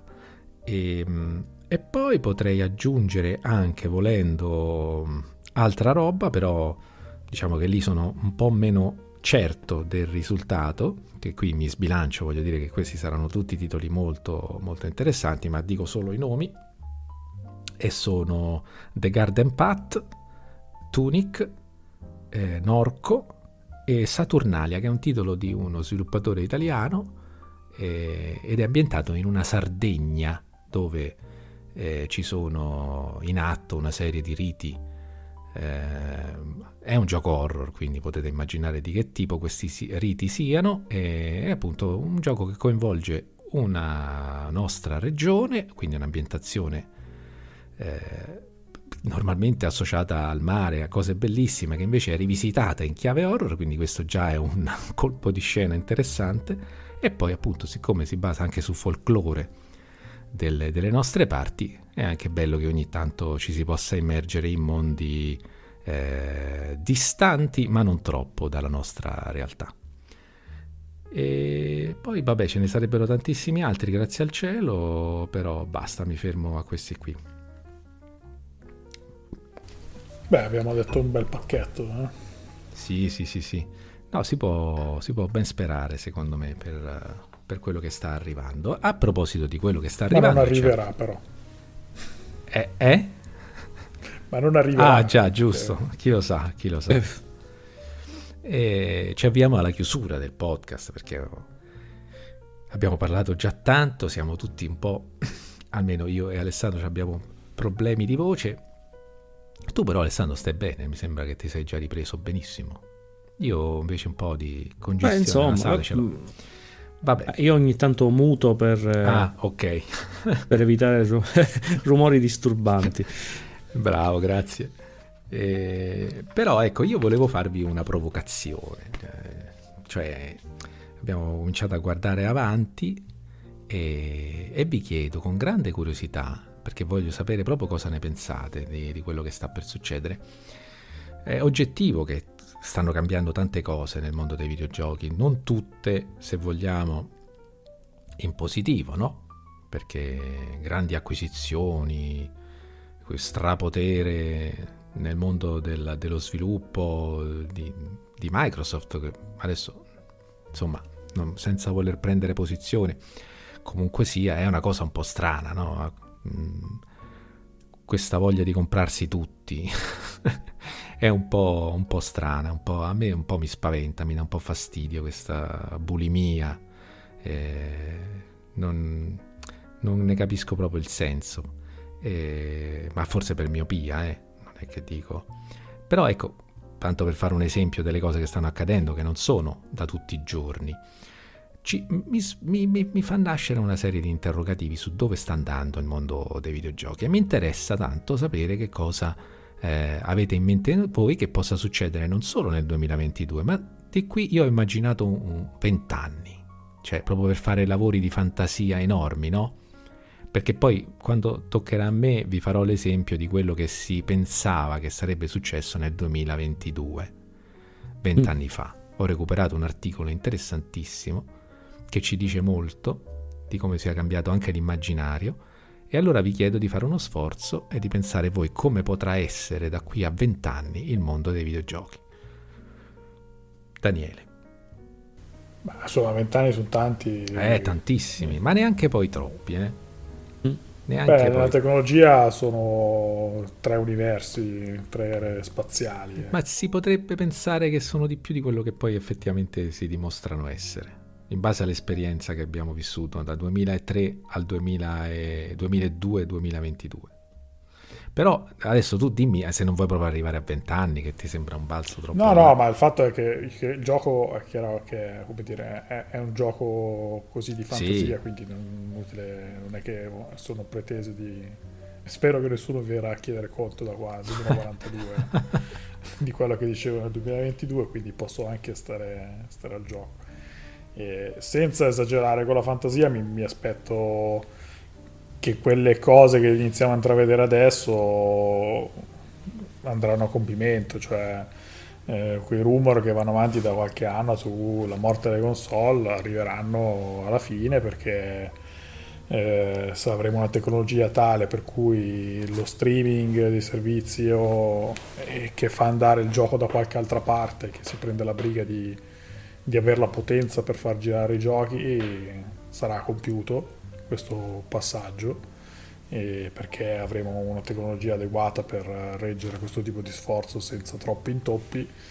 Quindi almeno per quello che riguarda il lato più consumo di, della massa quindi insomma il mondo delle console eh, mi immagino che andrà a compimento e la, la console in sé non avrà più motivo di esistere ecco esisterà una televisione, un device, insomma, eh, che potrà connettersi a internet e tramite quello accedere ai portali dei vari distributori di turno, che sarà Microsoft, Sony o chi nasce e morirà nel frattempo. E, Stadia, e stiamo avremo... parlando di te. Stadia, insomma, eh, Google i soldi eh, per, per, farla nascere e morire altre 5 volte ce li ha, quindi sì, certo. eh, chiaramente non si potrà mai tagliare fuori da, dal discorso se voglio, come, come pure Amazon, insomma, insomma, è chiaro che questi grossi Netflix. attori, eh, ma pure Netflix, anche Netflix. Se, se il discorso qui è eh, con un peso tecnologico veramente rilevante, molto, ancora più di, di quello di, di Netflix. Già. Netflix c'è tutto dietro una storia su, sulla tecnologia che consente, ha consentito il servizio quando ancora non ci aveva pensato nessuno, che è, che è complessa e importante, però eh, qui penso che il fatto che ci sono tre attori che hanno in mano, almeno ad oggi, il mondo del cloud, che sono appunto Amazon, Microsoft eh, e Google, e, il fatto di avere loro la tecnologia in mano è chiaro che gli dà un vantaggio abissale su tutti gli altri, oltre al portafoglio che ne consegue. E quindi insomma, non so se saranno loro, se sarà qualcun altro, però mi aspetto che sarà qualche piattaforma che si prenderà la briga di distribuire i titoli. Tu accenderai, la TV, magari avrai il controller eh, senza fili collegato alla TV e con quello accedi senza dover fare salti generazionali o cosa, perché ci penseranno loro con eh, gli hardware centralizzati a essere pronti alle esigenze del caso. Su questo ti faccio una domanda ulteriore. Quando pensi che più o meno spariranno le console, a parte che sono già sparite perché non si trovano, però dico che non le producano proprio più. Intese così come, come centrale adesso, penso potremmo fare un'altra generazione e basta. Ah, un'altra tu la vedi, quindi diciamo fra dieci anni. Qui, Ma allora 15. io credo che il discorso qua sia adeguare la banda internet è un lavoro grosso proprio di infrastrutture, perché il grosso problema chiaramente è che eh, per fare andare un gioco 4K, 8K, quello che avremo quando sarà questo salto, eh, ti serve una banda internet importante se non vuoi avere lag di sorta. E quindi insomma ci vorrà del tempo, ecco. Nel frattempo non è che possono aspettare aspettare che, che, tutti i giocatori si adeguano all'idea di andare avanti con insomma, risoluzioni ridicole perché altrimenti la banda non regge. Ecco. nel frattempo la console in quanto eh, portatrice economica di, di hardware importante eh, resta un, un riferimento insomma, essenziale per chi vuole giocare senza spendere la barcata di soldi del PC. Ecco. Mm-hmm. E, e, quindi per quello penso che esista. Non mi aspetto che moriranno nel mercato indipendente perché tutto passerà al cloud, perché poi alla fine è un'altra cosa che si è vista che penso sia stata smentita dalle previsioni che uno poteva fare a inizio millennio è che son, tante volte si è proclamata la morte di questo o quel genere, di quello o quel contesto, ormai veramente chiunque abbia un po' di eh, abilità col computer eh, da solo può partorire qualcosa a livello indipendente. E via Kickstarter o anche solo di, di impegno di, di di piccoli team sono nati progetti eccezionali che hanno coperto bene o male tutti i generi possibili e immaginabili, riportando in auge cose che sembravano morte come i GDR classici. I GDR mm-hmm. classici sembravano morti ed erano morti ormai da... sono stati morti per qualche anno, dopodiché qualcuno ha pensato bene di, di proporli su Kickstarter e è andata bene, ecco e sì. questa cosa poi dopo si è estesa con tutto. Il mercato ormai è talmente grande che se uno ha una buona idea e, e, riesce a farla vedere al pubblico, poi dopo c'è spazio per tutti. E quindi non morirà come si parla da 5 anni il gioco single player, eh, sicuramente sarà meno rilevante perché comunque è, meno, è meno remunerativo de, dei game as a services o adesso vanno gli NFT e tutte mm. cose del mondo online. E, però insomma appunto qualche indipendente che riuscirà a partorire qualcosa, specialmente in un contesto che mi aspetto io a livello di tecnologia, che la tecnologia aiuterà a fare cose più belle con meno sforzo. Quindi non dico che uno dal, dal garage tira fuori da solo The Last of Us 2, però mm. una bella avventura narrativa, un piccolo team eh, potrà farla e, e riuscirà a fare arrivare anche quel tipo di giochi che magari appunto non saranno più il genere centrale ma qualcosa che continuerà a girare ecco. sì. E niente insomma direi queste due cose. Poi diciamo per quello che è un po' il pallino recente con la VR ma aspetto banalmente che la VR sarà più centrale. Eh, il grosso limite tendenzialmente che possa avere un senso nel mondo videoludico eh, almeno per chi l'ha provata credo che, che sia stato dimostrato eh, al momento mancano il, la, la, la, diffusione del mezzo e, e, soprattutto la capacità tecnica per tenere il passo con altre cose. Mm-hmm. Però è chiaro che quando avremo una tecnologia che consente per esempio di fare quello che fa adesso Oculus con la potenza di un buon cellulare sulla faccia, quindi un visore relativamente non eccessivamente ingombrante, senza fili, che ti puoi portare certo. in giro un po' dove ti pare, questa cosa tra vent'anni sarà ancora più semplice, con una risoluzione ancora più alta e, e quindi insomma aspetto che la VR possa veramente arrivare a, a compimento. Eh, ti faccio due domande, sono le stesse che poi farò anche ad Alessandro. Uno è se riesci a immaginare, proprio facendo una console war, un ragionamento sulla console war terra-terra, che poi console abbiamo detto spariranno, quindi non, dovremmo anche cambiare modo di, di, riferirci a questo tipo di cosa, eh, che è appunto lo scontro tra i grandi attori del mercato dei videogiochi. Se riesci a immaginare, anche sulla base del fatto che stanno avendo tutte e tre, parliamo sempre delle solite tre, eh, delle strategie completamente diverse, perché PlayStation eh, punta sulla VR e lo dimostra con VR 2 eh, Microsoft per niente e punta invece, come dice Phil Spencer, quando gli chiedono ma voi come mai non puntate per niente sulla VR? Eh, e dice in realtà noi sulla VR ci puntiamo in modo indiretto perché comunque l'Oculus utilizza il sistema di Windows e tutto quanto, perciò eh, non è che siamo assenti dalla VR, ci stiamo in modo un po' indiretto. E poi soprattutto, e l'ho detto qualche tempo fa e l'hanno confermato i fatti, puntiamo sul software, cioè puntiamo su comprarci tutti sostanzialmente. E, ehm, e, Nintendo fa sempre corsa a sé, pur restando il fatto che, leggevo proprio oggi, Nintendo Switch è la console più venduta in America, negli Stati Uniti del 2021. Quindi non so se è perché era l'unica che si trovava sugli scaffali, può darsi pure però continua ad esserci sempre, nonostante faccia delle, co- delle scelte che sono sempre un po' strambe, tipo l'aggiunta nel, nell'abbonamento di questo Nintendo 64 che ha aumentato il costo di un terzo, mi pare, cioè cose che, che sono un po' impopolari come minimo. E, ehm, quindi eh, ti chiedo questo, se riesci a immaginare quale delle strategie sia quella che paga di più nel tempo.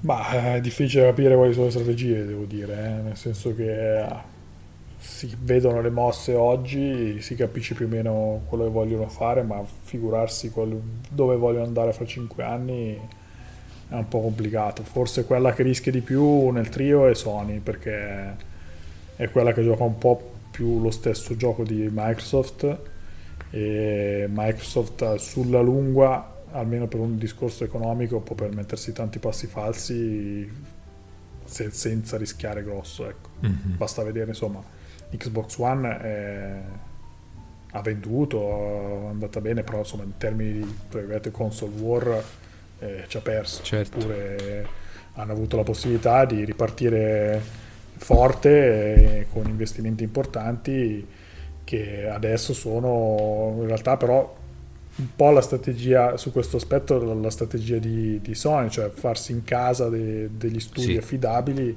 che possono sfornare con una certa costanza degli elementi di riferimento. La strategia, il cuore della strategia di Microsoft al momento è chiaramente il Game Pass. Eh, al che ora come ora è evidente che non ha, non ha nessun, nessun eh, elemento di concorrenza valido l'offerta è talmente ampia, adesso arriverà pure con, con le cose di Activision Blizzard a, a rimpinguarsi ulteriormente che, se, che, che, è veramente troppo allettante per, per, essere fatta passare in secondo piano. Eh, Sony al momento invece conta sui blockbuster che comunque hanno molto più appeal rispetto a, alle, all'IP che al momento sta spingendo Microsoft perché penso che insomma tolte forse eh, beh, quest'anno è arrivato Halo, Halo, Infinite che però doveva arrivare l'anno prima sì. Forza Horizon 5 è andato forte dove però doveva arrivare l'anno prima Forza Motorsport e, e, che si è perso un po' per strada insomma le cose di, ca- di casa in casa Microsoft arrivano ma arrivano un po' zoppicando qualcuna si perde per strada vecchie IP eh, sono state gestite male, e si sono perse sostanzialmente parte del seguito come Gears, eh, perché finivano un po' troppo a ripetere la stessa solfa sì. e, o, e magari loro se la sono anche venduta male.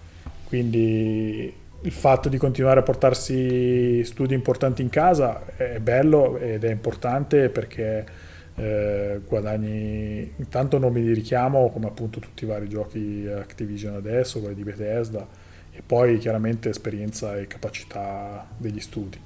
Eh, che questo si traduca in giochi validi è un altro paio di maniche perché per esempio uno dei grandi assenti che mi sarebbe piaciuto dire io per il 2022 aspetto il loro gioco sono Obsidian ora Obsidian due anni fa quando hanno cominciato con uh, le grandi eh, mostre de, delle loro acquisizioni, ha presentato il loro Avowed che era lo Skyrim di Obsidian e non si, è, non si è saputo più nulla. Forse, forse, ma molto forse arriverà The Outer Worlds 2 che vabbè, ben venga perché prima mi è piaciuto, però per dire che insomma non è che li compri magicamente hai 20.000 titoli eccezionali, eh, l'iter è difficile e, e bisogna saperli gestire.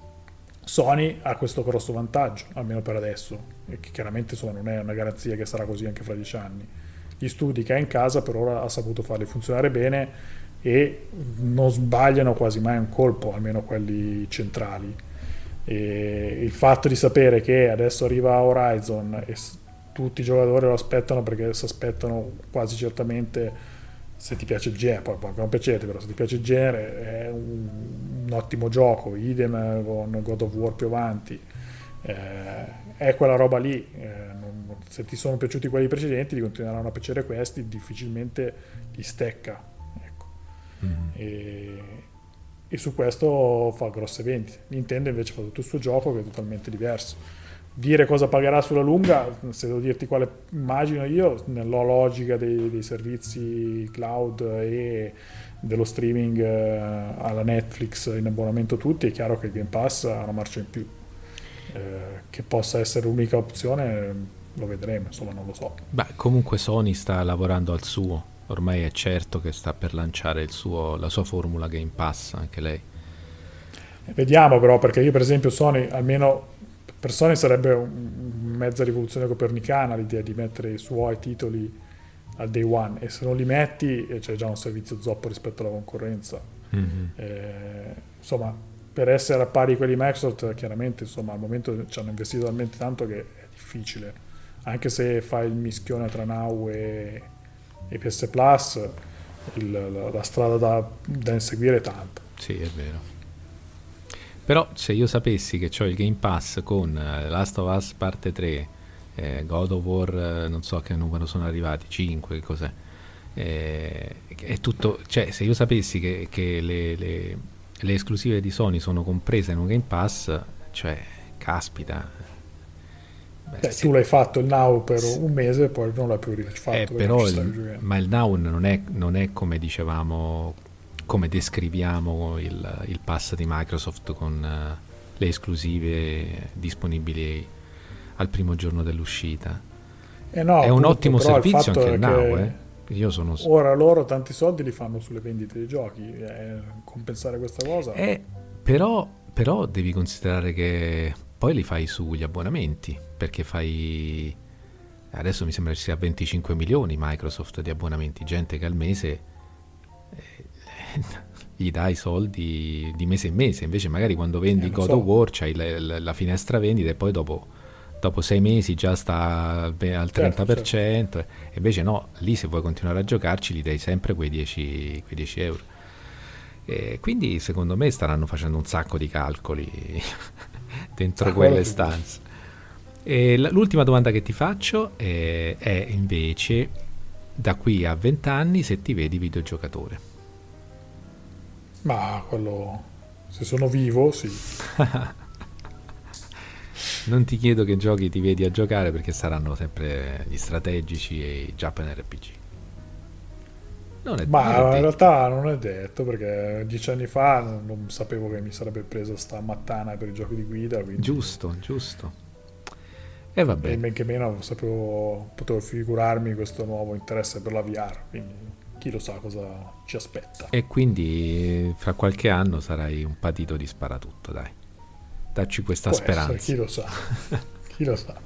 E a quel momento tu sarai invece passato a JRPG e quindi non ci incroceremo esatto. ugualmente. E eh, vabbè. Alessandro? Allora, eh, che ti devo dire del, del futuro? Non ci sono stato ancora, quindi posso No, non ancora. E, e, posso solo fantasticare su quello che vorrei vedere io. Ecco, interessante. Eh, restando in tema di, di, vabbè, di, con, di, console wars, di, no, di console wars, di eh, morte delle console, eh, via discorrendo, eh, mi è venuto in mente, insomma, ascoltando Daniele eh, sì, è molto probabile che finiranno per essere dei semplici supporti per servizi di, di streaming, sempre se non finiranno a diventare eh, come le macchinette per il, il caffè, quindi date incomodato d'uso insieme agli eh, abbonamenti. Eh, eh. Non, ma non c'è da stupirsi, magari un aggeggino che si collega Beh, dietro il televisore. Già l'hanno fatto adesso suo... su GameStop. A GameStop lo, ti, ti, ti, affitta la, l'Xbox. Sì. E quindi non, è, non, non l'ho pensata tanto, tanto lontano dalla, dalla, dal possibile, dalla possibile realtà di, di qua a vent'anni. però sono cose di cui io sinceramente capisco, po- capisco poco, quindi non, non, di marketing poi lasciamo perdere, quindi evito di addentrarmi troppo. E quello che vorrei però vedere, è qualcosa che ho sempre desiderato, è una maggiore interazione eh, non del giocatore con il gioco, ma del gioco con il giocatore. Mm. E quindi, visto che eh, diciamo, l'intelligenza artificiale sta, uh, sta, insomma, stanno premendo molto sull'intelligenza artificiale, su eh, computer che cerchino di interfacciarsi in modo migliore con, eh, con gli esseri umani e che possa esserci quindi un dialogo un po' più eh, libero fra, fra, due, fra, i due universi. quello che mi piacerebbe vedere di qui a vent'anni è la possibilità di eh, chiacchierare eh, direttamente con il, eh, i nostri personaggi nel, nel videogioco, con i personaggi dei videogiochi. Che è quello che fai già eh, tu, perché quando ci parli direttamente sì, sì. gioco. Eh, però no, non rispondono, questo è il fatto. non rispondono, questo è il fatto. Ma che gli vuoi eh, dire? Qualcosa un po' come Hair fa pensare, ah, però senza sì, arrivare a quei livelli di, di innamoramento, di, di patologia di, di Joaquin Phoenix, che in quel film era un po' eh, esagerato. Eh, però insomma qualcosa che se io do un, eh, un comando vocale al, a un gioco a un personaggio eh, non sia eh, qualcosa di eh, standardizzato e quindi devo dare la perfetta esecuzione del comando eh, ma qualcosa che uh, via via insomma nei giochi sia implementato l'intelligenza artificiale che cominci a eh, conoscere il giocatore e, e, capire effettivamente che cosa gli sta chiedendo, che, in che modo sta interagendo. Abbiamo visto già un accenno di questo con per esempio Alien Isolation, con l'alieno che comincia a, a mangiare la foglia via via che utilizzi sempre le stesse strategie. Quindi potrebbe essere già quello da un po' un'idea di, di, che cosa cerco io. Ma non solo a livello di, di, di, sfida. Anche per esempio sarebbe bello vedere un gioco di ruolo dove invece di scegliere fra eh, dialoghi a scelta multipla eh, ci, siano, ci sia un pochettino più di libertà nel poter parlare liberamente al, ai nostri, insomma, ai, ai, vari personaggi in gioco. E quindi qualcosa, un'esperienza che sia molto più eh, immersiva. È difficile pensare a una cosa del genere, però chissà, magari è qualcosa che eh, per noi al momento è impossibile o è irrealistica, però allo stesso modo tecnologie di adesso potevano essere eh, viste come impossibili o irrealistiche vent'anni fa. Sì. Quindi questa è principalmente la cosa che, che mi stimola di più la, la, la fantasia. Mm-hmm. Eh, avere un, per esempio, per una, una, stupidaggine che mi viene in mente, per esempio Elite Dangerous, dare comandi vocali al, al, al computer di, delle, della, dell'astronave. Ah, è fattibilissimo. E c'è qualcosa di simile, eh, cioè, sì. esiste qualcosa di simile attraverso mod, eh, però devi tu prima impostare la sequenza di, di parole che devi dire, e la devi ripetere in un certo modo. Eh, no, cioè, è una finta in, interazione. In Formula 1 c'è già, cioè quando sei in gara tu puoi comunicare a voce con uh, il box. Giusto? Ma Daniele, devi dire dei comandi precisi però. Sì, sì, ma ce ne sono diversi, ma anche in Elite quello che stava dicendo lui con la mod eh, ah, funziona. Il riconoscimento vocale, cioè, penso che Quint è sì. una cosa più evoluta, diciamo, più naturale, ah. ecco. Sì, ma devi Questo... comunque impostare bene le, le frasi, cioè devi dire quello. Eh, madonna, guarda, non mi parlare. Io ogni volta che cerco di ottenere un'informazione da Google, eh, cioè, è una cosa... Beh, soprattutto quando giocavi a F1. Sono più... Ingegnere, stop. Cioè, più le volte che lo insulto, che poi lui mi risponde con grande aplomb, mi dice se hai qualche rimostranza da capito. fare, no, puoi contattare e segnalare un problema. No, no, veramente ormai gli si chiede solo che tempo fa, eh, metti la sveglia e basta, perché se gli chiedi anche cose che poi se vai su Google, su internet le sa, tipo l'affollamento di un negozio a una data ora, ma se lo chiedi invece a lui non ti capisce. Quindi ce n'è di strada da fare, altro che... Sì, voglia. Bello però. Eh, anche perché poi questa li- cosa che hai detto. ti ripeto, a livello Eh. di grafica alla fine sì, ormai si è quasi toccato il fotorealismo con il- Sì. i nuovi engine, alla fine dico Ma secondo me Vabbè, il discorso grafica sulla grafica è certo punto. interessante uguale, perché se parti dal presupposto de- delle mega produzioni ti do ragione. Eh, però il- penso che il grosso dell'evoluzione sia renderla accessibile anche a chi non ha 20.000 sì, sì, sì, sviluppatori nello studio. Ecco. Mhm.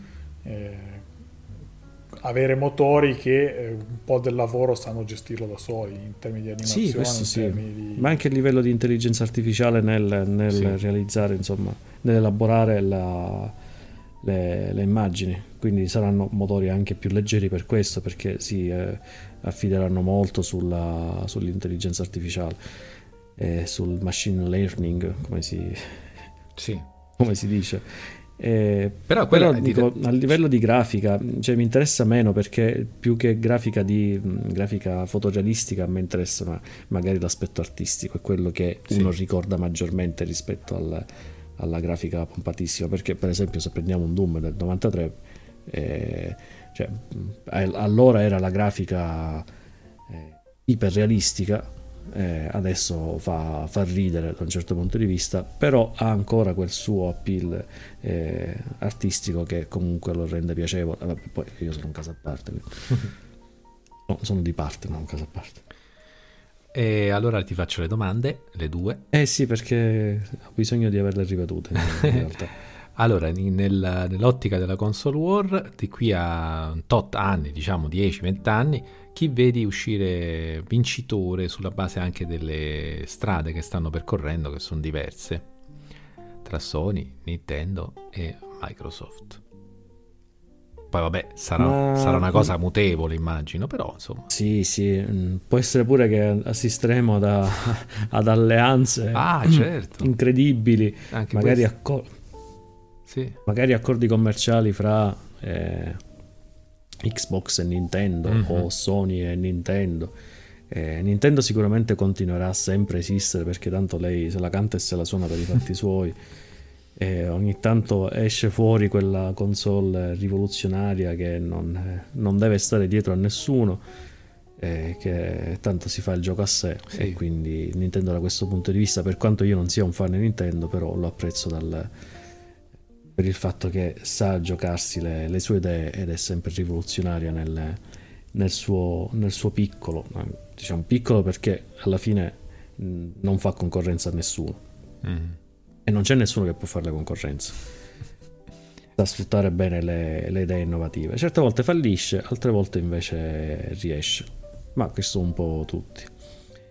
E Microsoft e Sony, fra Microsoft e Sony che sono poi la- le, le aziende più, più forti, e non so se ci sarà secondo me sempre un pochettino questa, questo contrasto. Alla fine è da vent'anni che ci riportiamo dietro questi contrasti, da, da quando è uscita la prima Xbox. Sì. C'è chi ci ha provato a mettersi in mezzo come, come col, col Dreamcast, però con col Sega, però. Sega con Dreamcast, però quella è stata fondata. E, però, eh, diciamo, ormai da da vent'anni che ce l'abbiamo entrambe sul, sul palco che si, si contestano a vicenda. E, ma alla fine il- la console wars è quella, la fanno semplicemente i giocatori. E fra di loro, secondo me, loro sotto sotto si fanno delle grandissime risate alla, alla faccia di tutti. Ma completamente, chissà, sono, sono secondo me i grandi amiconi che fra di loro si, si fanno le, le cene aziendali in, eh, insieme e ridono di, di quelli che no, per me Sony è, dice tu non capisci niente di, dice, di videogiochi.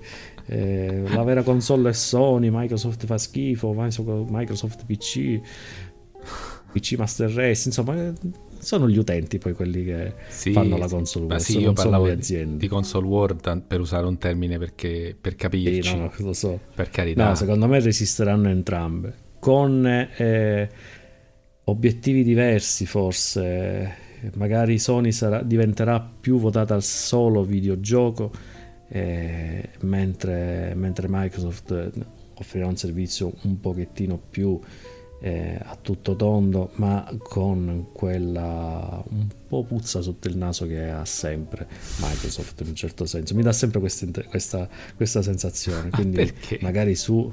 Ma non lo so, mi danno... Non lo so, è forse la, il concetto degli americani, non lo so, li vedo sempre molto così spacconi e... Io penso che, che invece spocchiosi faccio più Nintendo. Dei tre, l'idea dello spocchioso, quelli che si, che si sentono, no, la, la Nintendo Difference. Eh, sì, vabbè, adesso non sta Nintendo. Eh, in quel, in quel, senso lì sì, li vedo, li vedo, loro, ma poi sono percezioni super personali. Eh. Sì, e, sì. e poi ti chiedo se giocherai, ti vedi giocatore da qui a vent'anni. Sì, quello sempre, chissà con quanto, quanto tempo in realtà a disposizione, però sì. E, e forse molto giocatore da, da coop su, su, su divano, mm-hmm.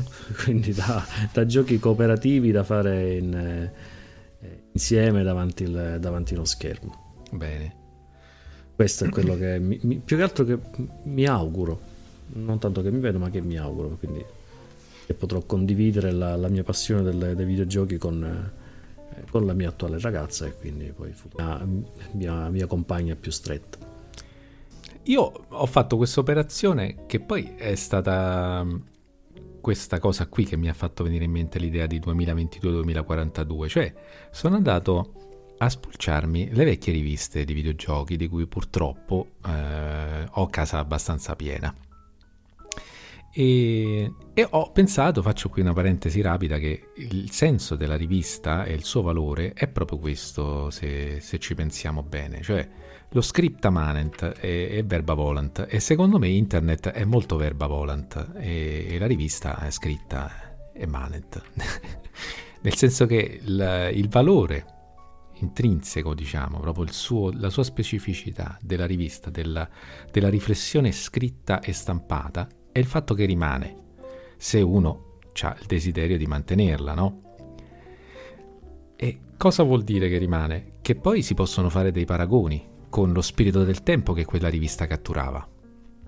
E con internet viene un po' più difficile, sinceramente. Non so se per un limite mio, però sfogliare questa rivista che è, nella fattispecie, videogiochi numero 1, ottobre 2003, euro 6, eh, era Future, Media, Future, Future Games, eh, e mi ha permesso di fare un confronto della percezione che si aveva nel, del futuro nel 2003 con quello che, che, abbiamo adesso. Le cose che avete detto voi, che sono enormemente diverse da quelle che troveremo adesso, che io vi leggo al volo, anzi non vi leggo perché siamo qua altre tre ore, perché è un bell'articolone lungo se lo ritrovo, perché un'altra cosa bella delle riviste è che hanno tante pagine e se non mettete un segnalibro dovete combattere per ritrovarla. Eccola qua. Sì, ecco, Future Gaming. C'era pure il segnalibro, pensate un po'. Allora, questa diciamo subito che in realtà videogiochi traduceva in gran parte contenuti di Age, Edge, Edge scusate, eh, la rivista inglese che tuttora trovate in edicola.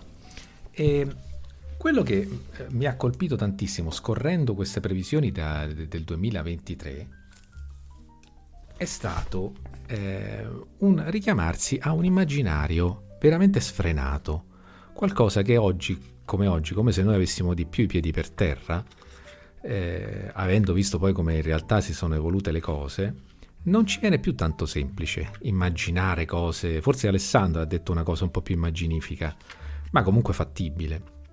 Ma quello che viene fuori qui fa quasi tenerezza, perché veramente, se vi dico quello che si auspicavano in parte e, e pensavano che sarebbe stato possibile nel 2003, vi, viene, vi verrà sicuramente da, da ridere. Cioè, con tenerezza però, per carità, perché siamo stati noi anche ragazzi nel 2003 e probabilmente pensavamo queste stesse cose. Allora, vi dico subito che citando poi studi e, e scienziati al lavoro su determinate cose, si si prefigurava la possibilità del controllo eh, del videogioco attraverso degli elettrodi applicati alla testa. Eh, quindi pensare di spostare un personaggio e, e, non dover toccare un joystick, che poi un joypad, che, che male t'ha fatto? Dove sta il problema? C'è pure un gran gusto a... E questa già è una cosa. Dopodiché c'era ehm, l'accenno alla realtà virtuale, ma non immaginando i visori che evidentemente all'epoca non avevano nessun tipo di, di appeal, perché c'era stata già, no? ricordavamo tanto tempo fa, un po' la storia dei visori di realtà virtuale e avevano avuto nell'inizio degli anni 90 una, un primo approccio col pubblico che non era andato proprio benissimo e quindi la realtà virtuale si immaginava con gli ologrammi. Eh, ologrammi sullo schermo, quindi personaggi che prendono vita con delle proiezioni laser nell'ambiente dove si sta eh, giocando. Eh, queste due cose qui in primis. E poi eh, un accenno all'intelligenza artificiale che sarà sicuramente molto più evoluta e chiaramente nessuna, eh, rifer- nessun riferimento all'idea di, una, di, un affitto dei videogiochi, eh, tantomeno attraverso una rete che all'epoca era sì, esisteva la DSL se non ricordo male, ma sicuramente non aveva la, le velocità di adesso, quindi era semplicemente inimmaginabile la, diciamo, la, la possibilità di distribuire giochi direttamente eh, da, dalla rete, che poi se pensiamo a Netflix ci sembra esistere da sempre, ma in realtà è stata lanciata negli Stati Uniti nel 2008. Quindi eh, non esisteva proprio il, il modello di, di business di, in questo senso qui, era inimmaginabile. E chissà le cose che noi non riusciamo a immaginare che poi invece si sono verificate. A nessuno saltava in mente di pensare alla sparizione delle console nel 2003. Nessuno.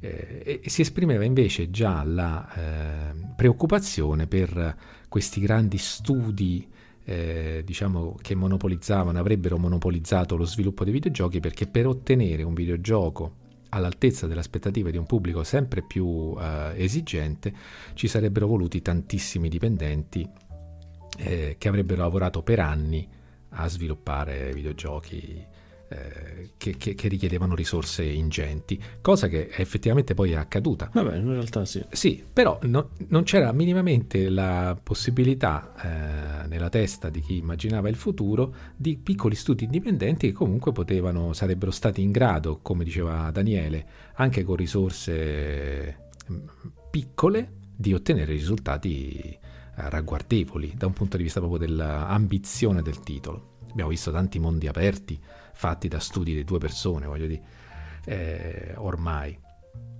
E, però quello che appunto mi, eh, mi, faceva specie era questo fatto qua degli ologrammi e del, e del controllo attraverso gli elettrodi del, dei personaggi. Sono cose che si sono dimostrate col tempo assolutamente non necessarie e invece addirittura nell'articolo erano qualcosa che uno si auspicava.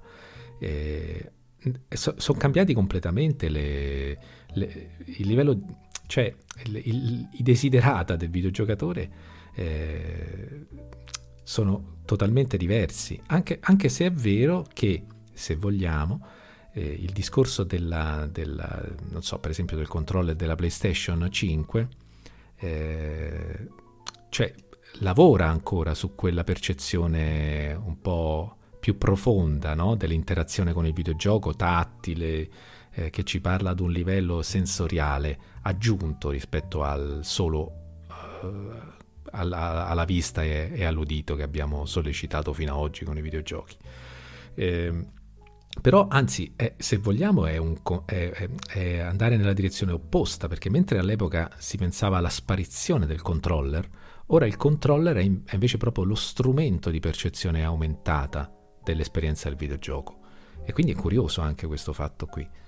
E, ehm, io, per parte mia, quello che mi auguro tantissimo è che succeda, e sono convinto che in parte succederà, come diceva Daniele tempo fa, è già in parte successo, le, i, i, mutamenti che più auspico sono quelli della percezione generale del mondo dei videogiochi, perché c'è ancora troppa gente che pensa che i videogiochi siano solo GTA e ci guarda noi cinquantenni ormai quasi che videogiochiamo, io parlo per me, voi siete molto più giovani, eh, con sospetto, eh, ce n'è ancora troppa di gente di questo tipo qua, ma la colpa è però del videogioco, del mondo dei videogiochi, che ha una sua autopercezione che riflette all'esterno e che deve cambiare, perché è anche vero che in parte sta cambiando, anche grazie alla stampa generalista, perché ripeto, il Guardian si occupa di videogiochi in un modo che può sembrare pure snob, perché magari dà risalto al giochino eh, piuttosto che al titolone, eh, o dà un voto massimo a un indipendente piuttosto che alla grande produzione del grosso, della grossa casa di sviluppo, però nello stesso tempo fa vedere molto chiaramente, certo lo sta in prima pagina, non è in home page, però se uno vuole andare a vedere eh, i videogiochi passando per un, un, giornale così importante della generalista, vede anche appunto che i videogiochi sono ben altro, sono tanto, troppo che non si conosce e, ehm, e quindi questo mi auguro. Mh, perce- il lavoro della, sulla percezione del videogioco verso se stesso, che, che dia, sia, sappia dare risalto a quelle esperienze che il videogioco lo sanno valorizzare, e, e poi eh, di conseguenza anche la percezione del, del, dell'uomo della strada, si diceva una volta, sul videogioco. E, ehm, e poi per quanto... Ma questo sì, questo, questo molto probabilmente ci sarà Deve. Eh, perché comunque sì. vedi che eh, il, gli adulti che eh, gli adulti e diciamo gli adulti avanzati del, di, di, qui a vent'anni eh, sono quelli che adesso giocano, adesso videogiocano. Quindi e sono di più rispetto a quelli che magari videogiocavano vent'anni fa. Sì, quindi molti padri di, di, famiglia adesso sono videogiocatori, quindi hanno una cultura diversa del videogioco che verrà portata poi nelle, ai propri figli. Sì, però sai che quindi c'è... Sicuramente Ale, verrà visto con meno sospetto. Che comunque c'è sempre e comunque troppa gente, anche giovane, che se non è dentro il mondo dei videogiochi ne ha un'opinione che non è giusta, non è corretta Mm. perché il mondo dei videogiochi è troppo più di quello che è la percezione comune.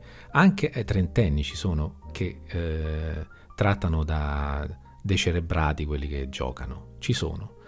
Eh, però questo, quello che voglio dire io, non è colpa di chi ha questa percezione, è piuttosto colpa di chi questa percezione, puntando sempre sui soliti titoli che fanno cassetta e, e click, eh, questa percezione appunto eh, la, la, mettono in giro. È, è colpa di chi eh, di videogiochi si occupa. Se di videogiochi si parla solo all'esterno in un modo che è ristretto, svilente.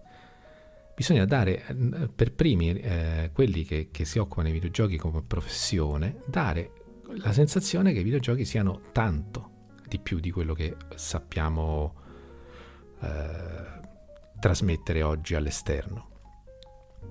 E questo quindi come autocritica.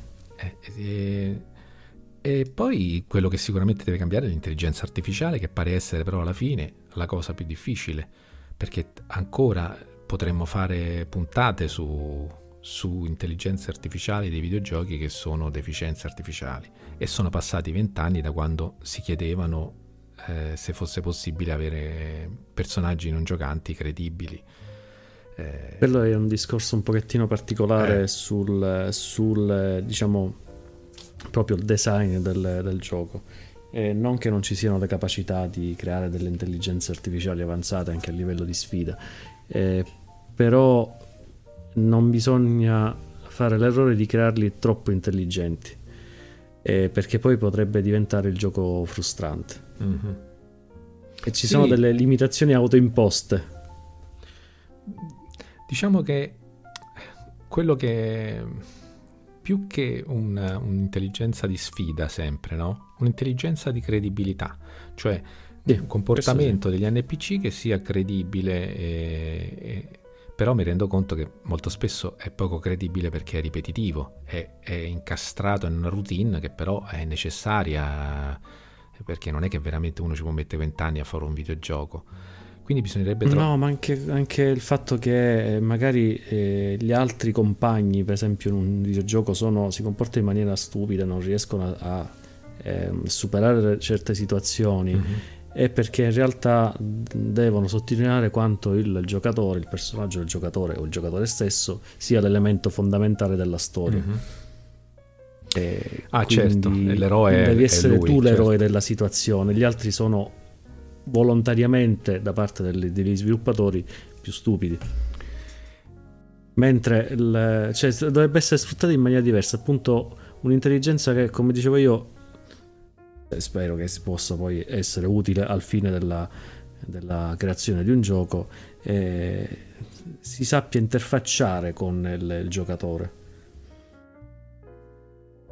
Quindi da questo punto di vista, questo è molto, secondo me questo è più difficile da, da, realizzare proprio perché ci sarebbe appunto un'opera di, di appunto, apprendimento da parte dell'intelligenza artificiale e non un'intelligenza eh, simulata, ecco, quindi scriptata. Quindi là, è là proprio un apprendimento che deve essere fatto dall'intelligenza artificiale. Poi e per quanto riguarda le domande del, della console war, io posso dire che Microsoft, come ho già detto, ho fatto capire, sta facendo cose che non condivido tantissimo perché tutti i monopoli sono brutti, la bulimia, questa cosa dell'avidità, del voler eh, spadroneggiare in ogni campo è una cosa che, che rovina il gioco, perché quando c'è una squadra, per esempio nel basket, nel calcio, dove pare a voi che ha una disponibilità economica enorme, è vero che poi non necessariamente vince i campionati, però comunque sia che si debba andare a prendere tutti i giocatori più forti in giro per il mondo, è brutto proprio anche da vedere che ci sia questa concentrazione di, di, di potere. E quindi così, come, come, spettacolo, vedere un giorno sì e l'altro pure che Microsoft spende miliardi di euro per comprare gente eh, e società non è bellissimo. E poi, eh, cioè, non, non, lo so chi, tra Sony, Microsoft e Nintendo starà meglio fra vent'anni. Penso Sony, alla fine. Però non so se giocherò ancora fra vent'anni, perché questo dipenderà tantissimo dal tempo, dalle cose che per me saranno importanti eh, in, di qui eh, in avanti, e perché oggettivamente si tratta sempre della gestione del tempo, degli affetti e, e, i videogiochi devono imparare di più, ma lo stanno già facendo, lo sappiamo che è un procedimento che è in atto, a condividere con la realtà delle vite di persone che un, cercano perlomeno di avere un, uno spettro eh, ampio di, di, tutto nella vita, no? non solo di, di, di chiudersi a fare eh, Red Dead Redemption o quello che è, insomma il titolo, quello bellissimo, ma anche così ingombrante. Io spero di sì però, di giocare tanto ancora e di fare bellissime esperienze come quelle che ho fatto nel 2021 e ho già iniziato a fare nel 2022. Che cosa state giocando?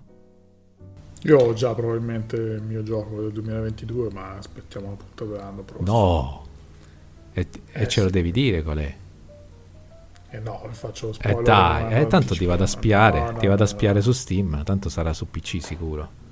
Eh, invece già ti sbagli. e allora vado su, su, Sony e ti vedo.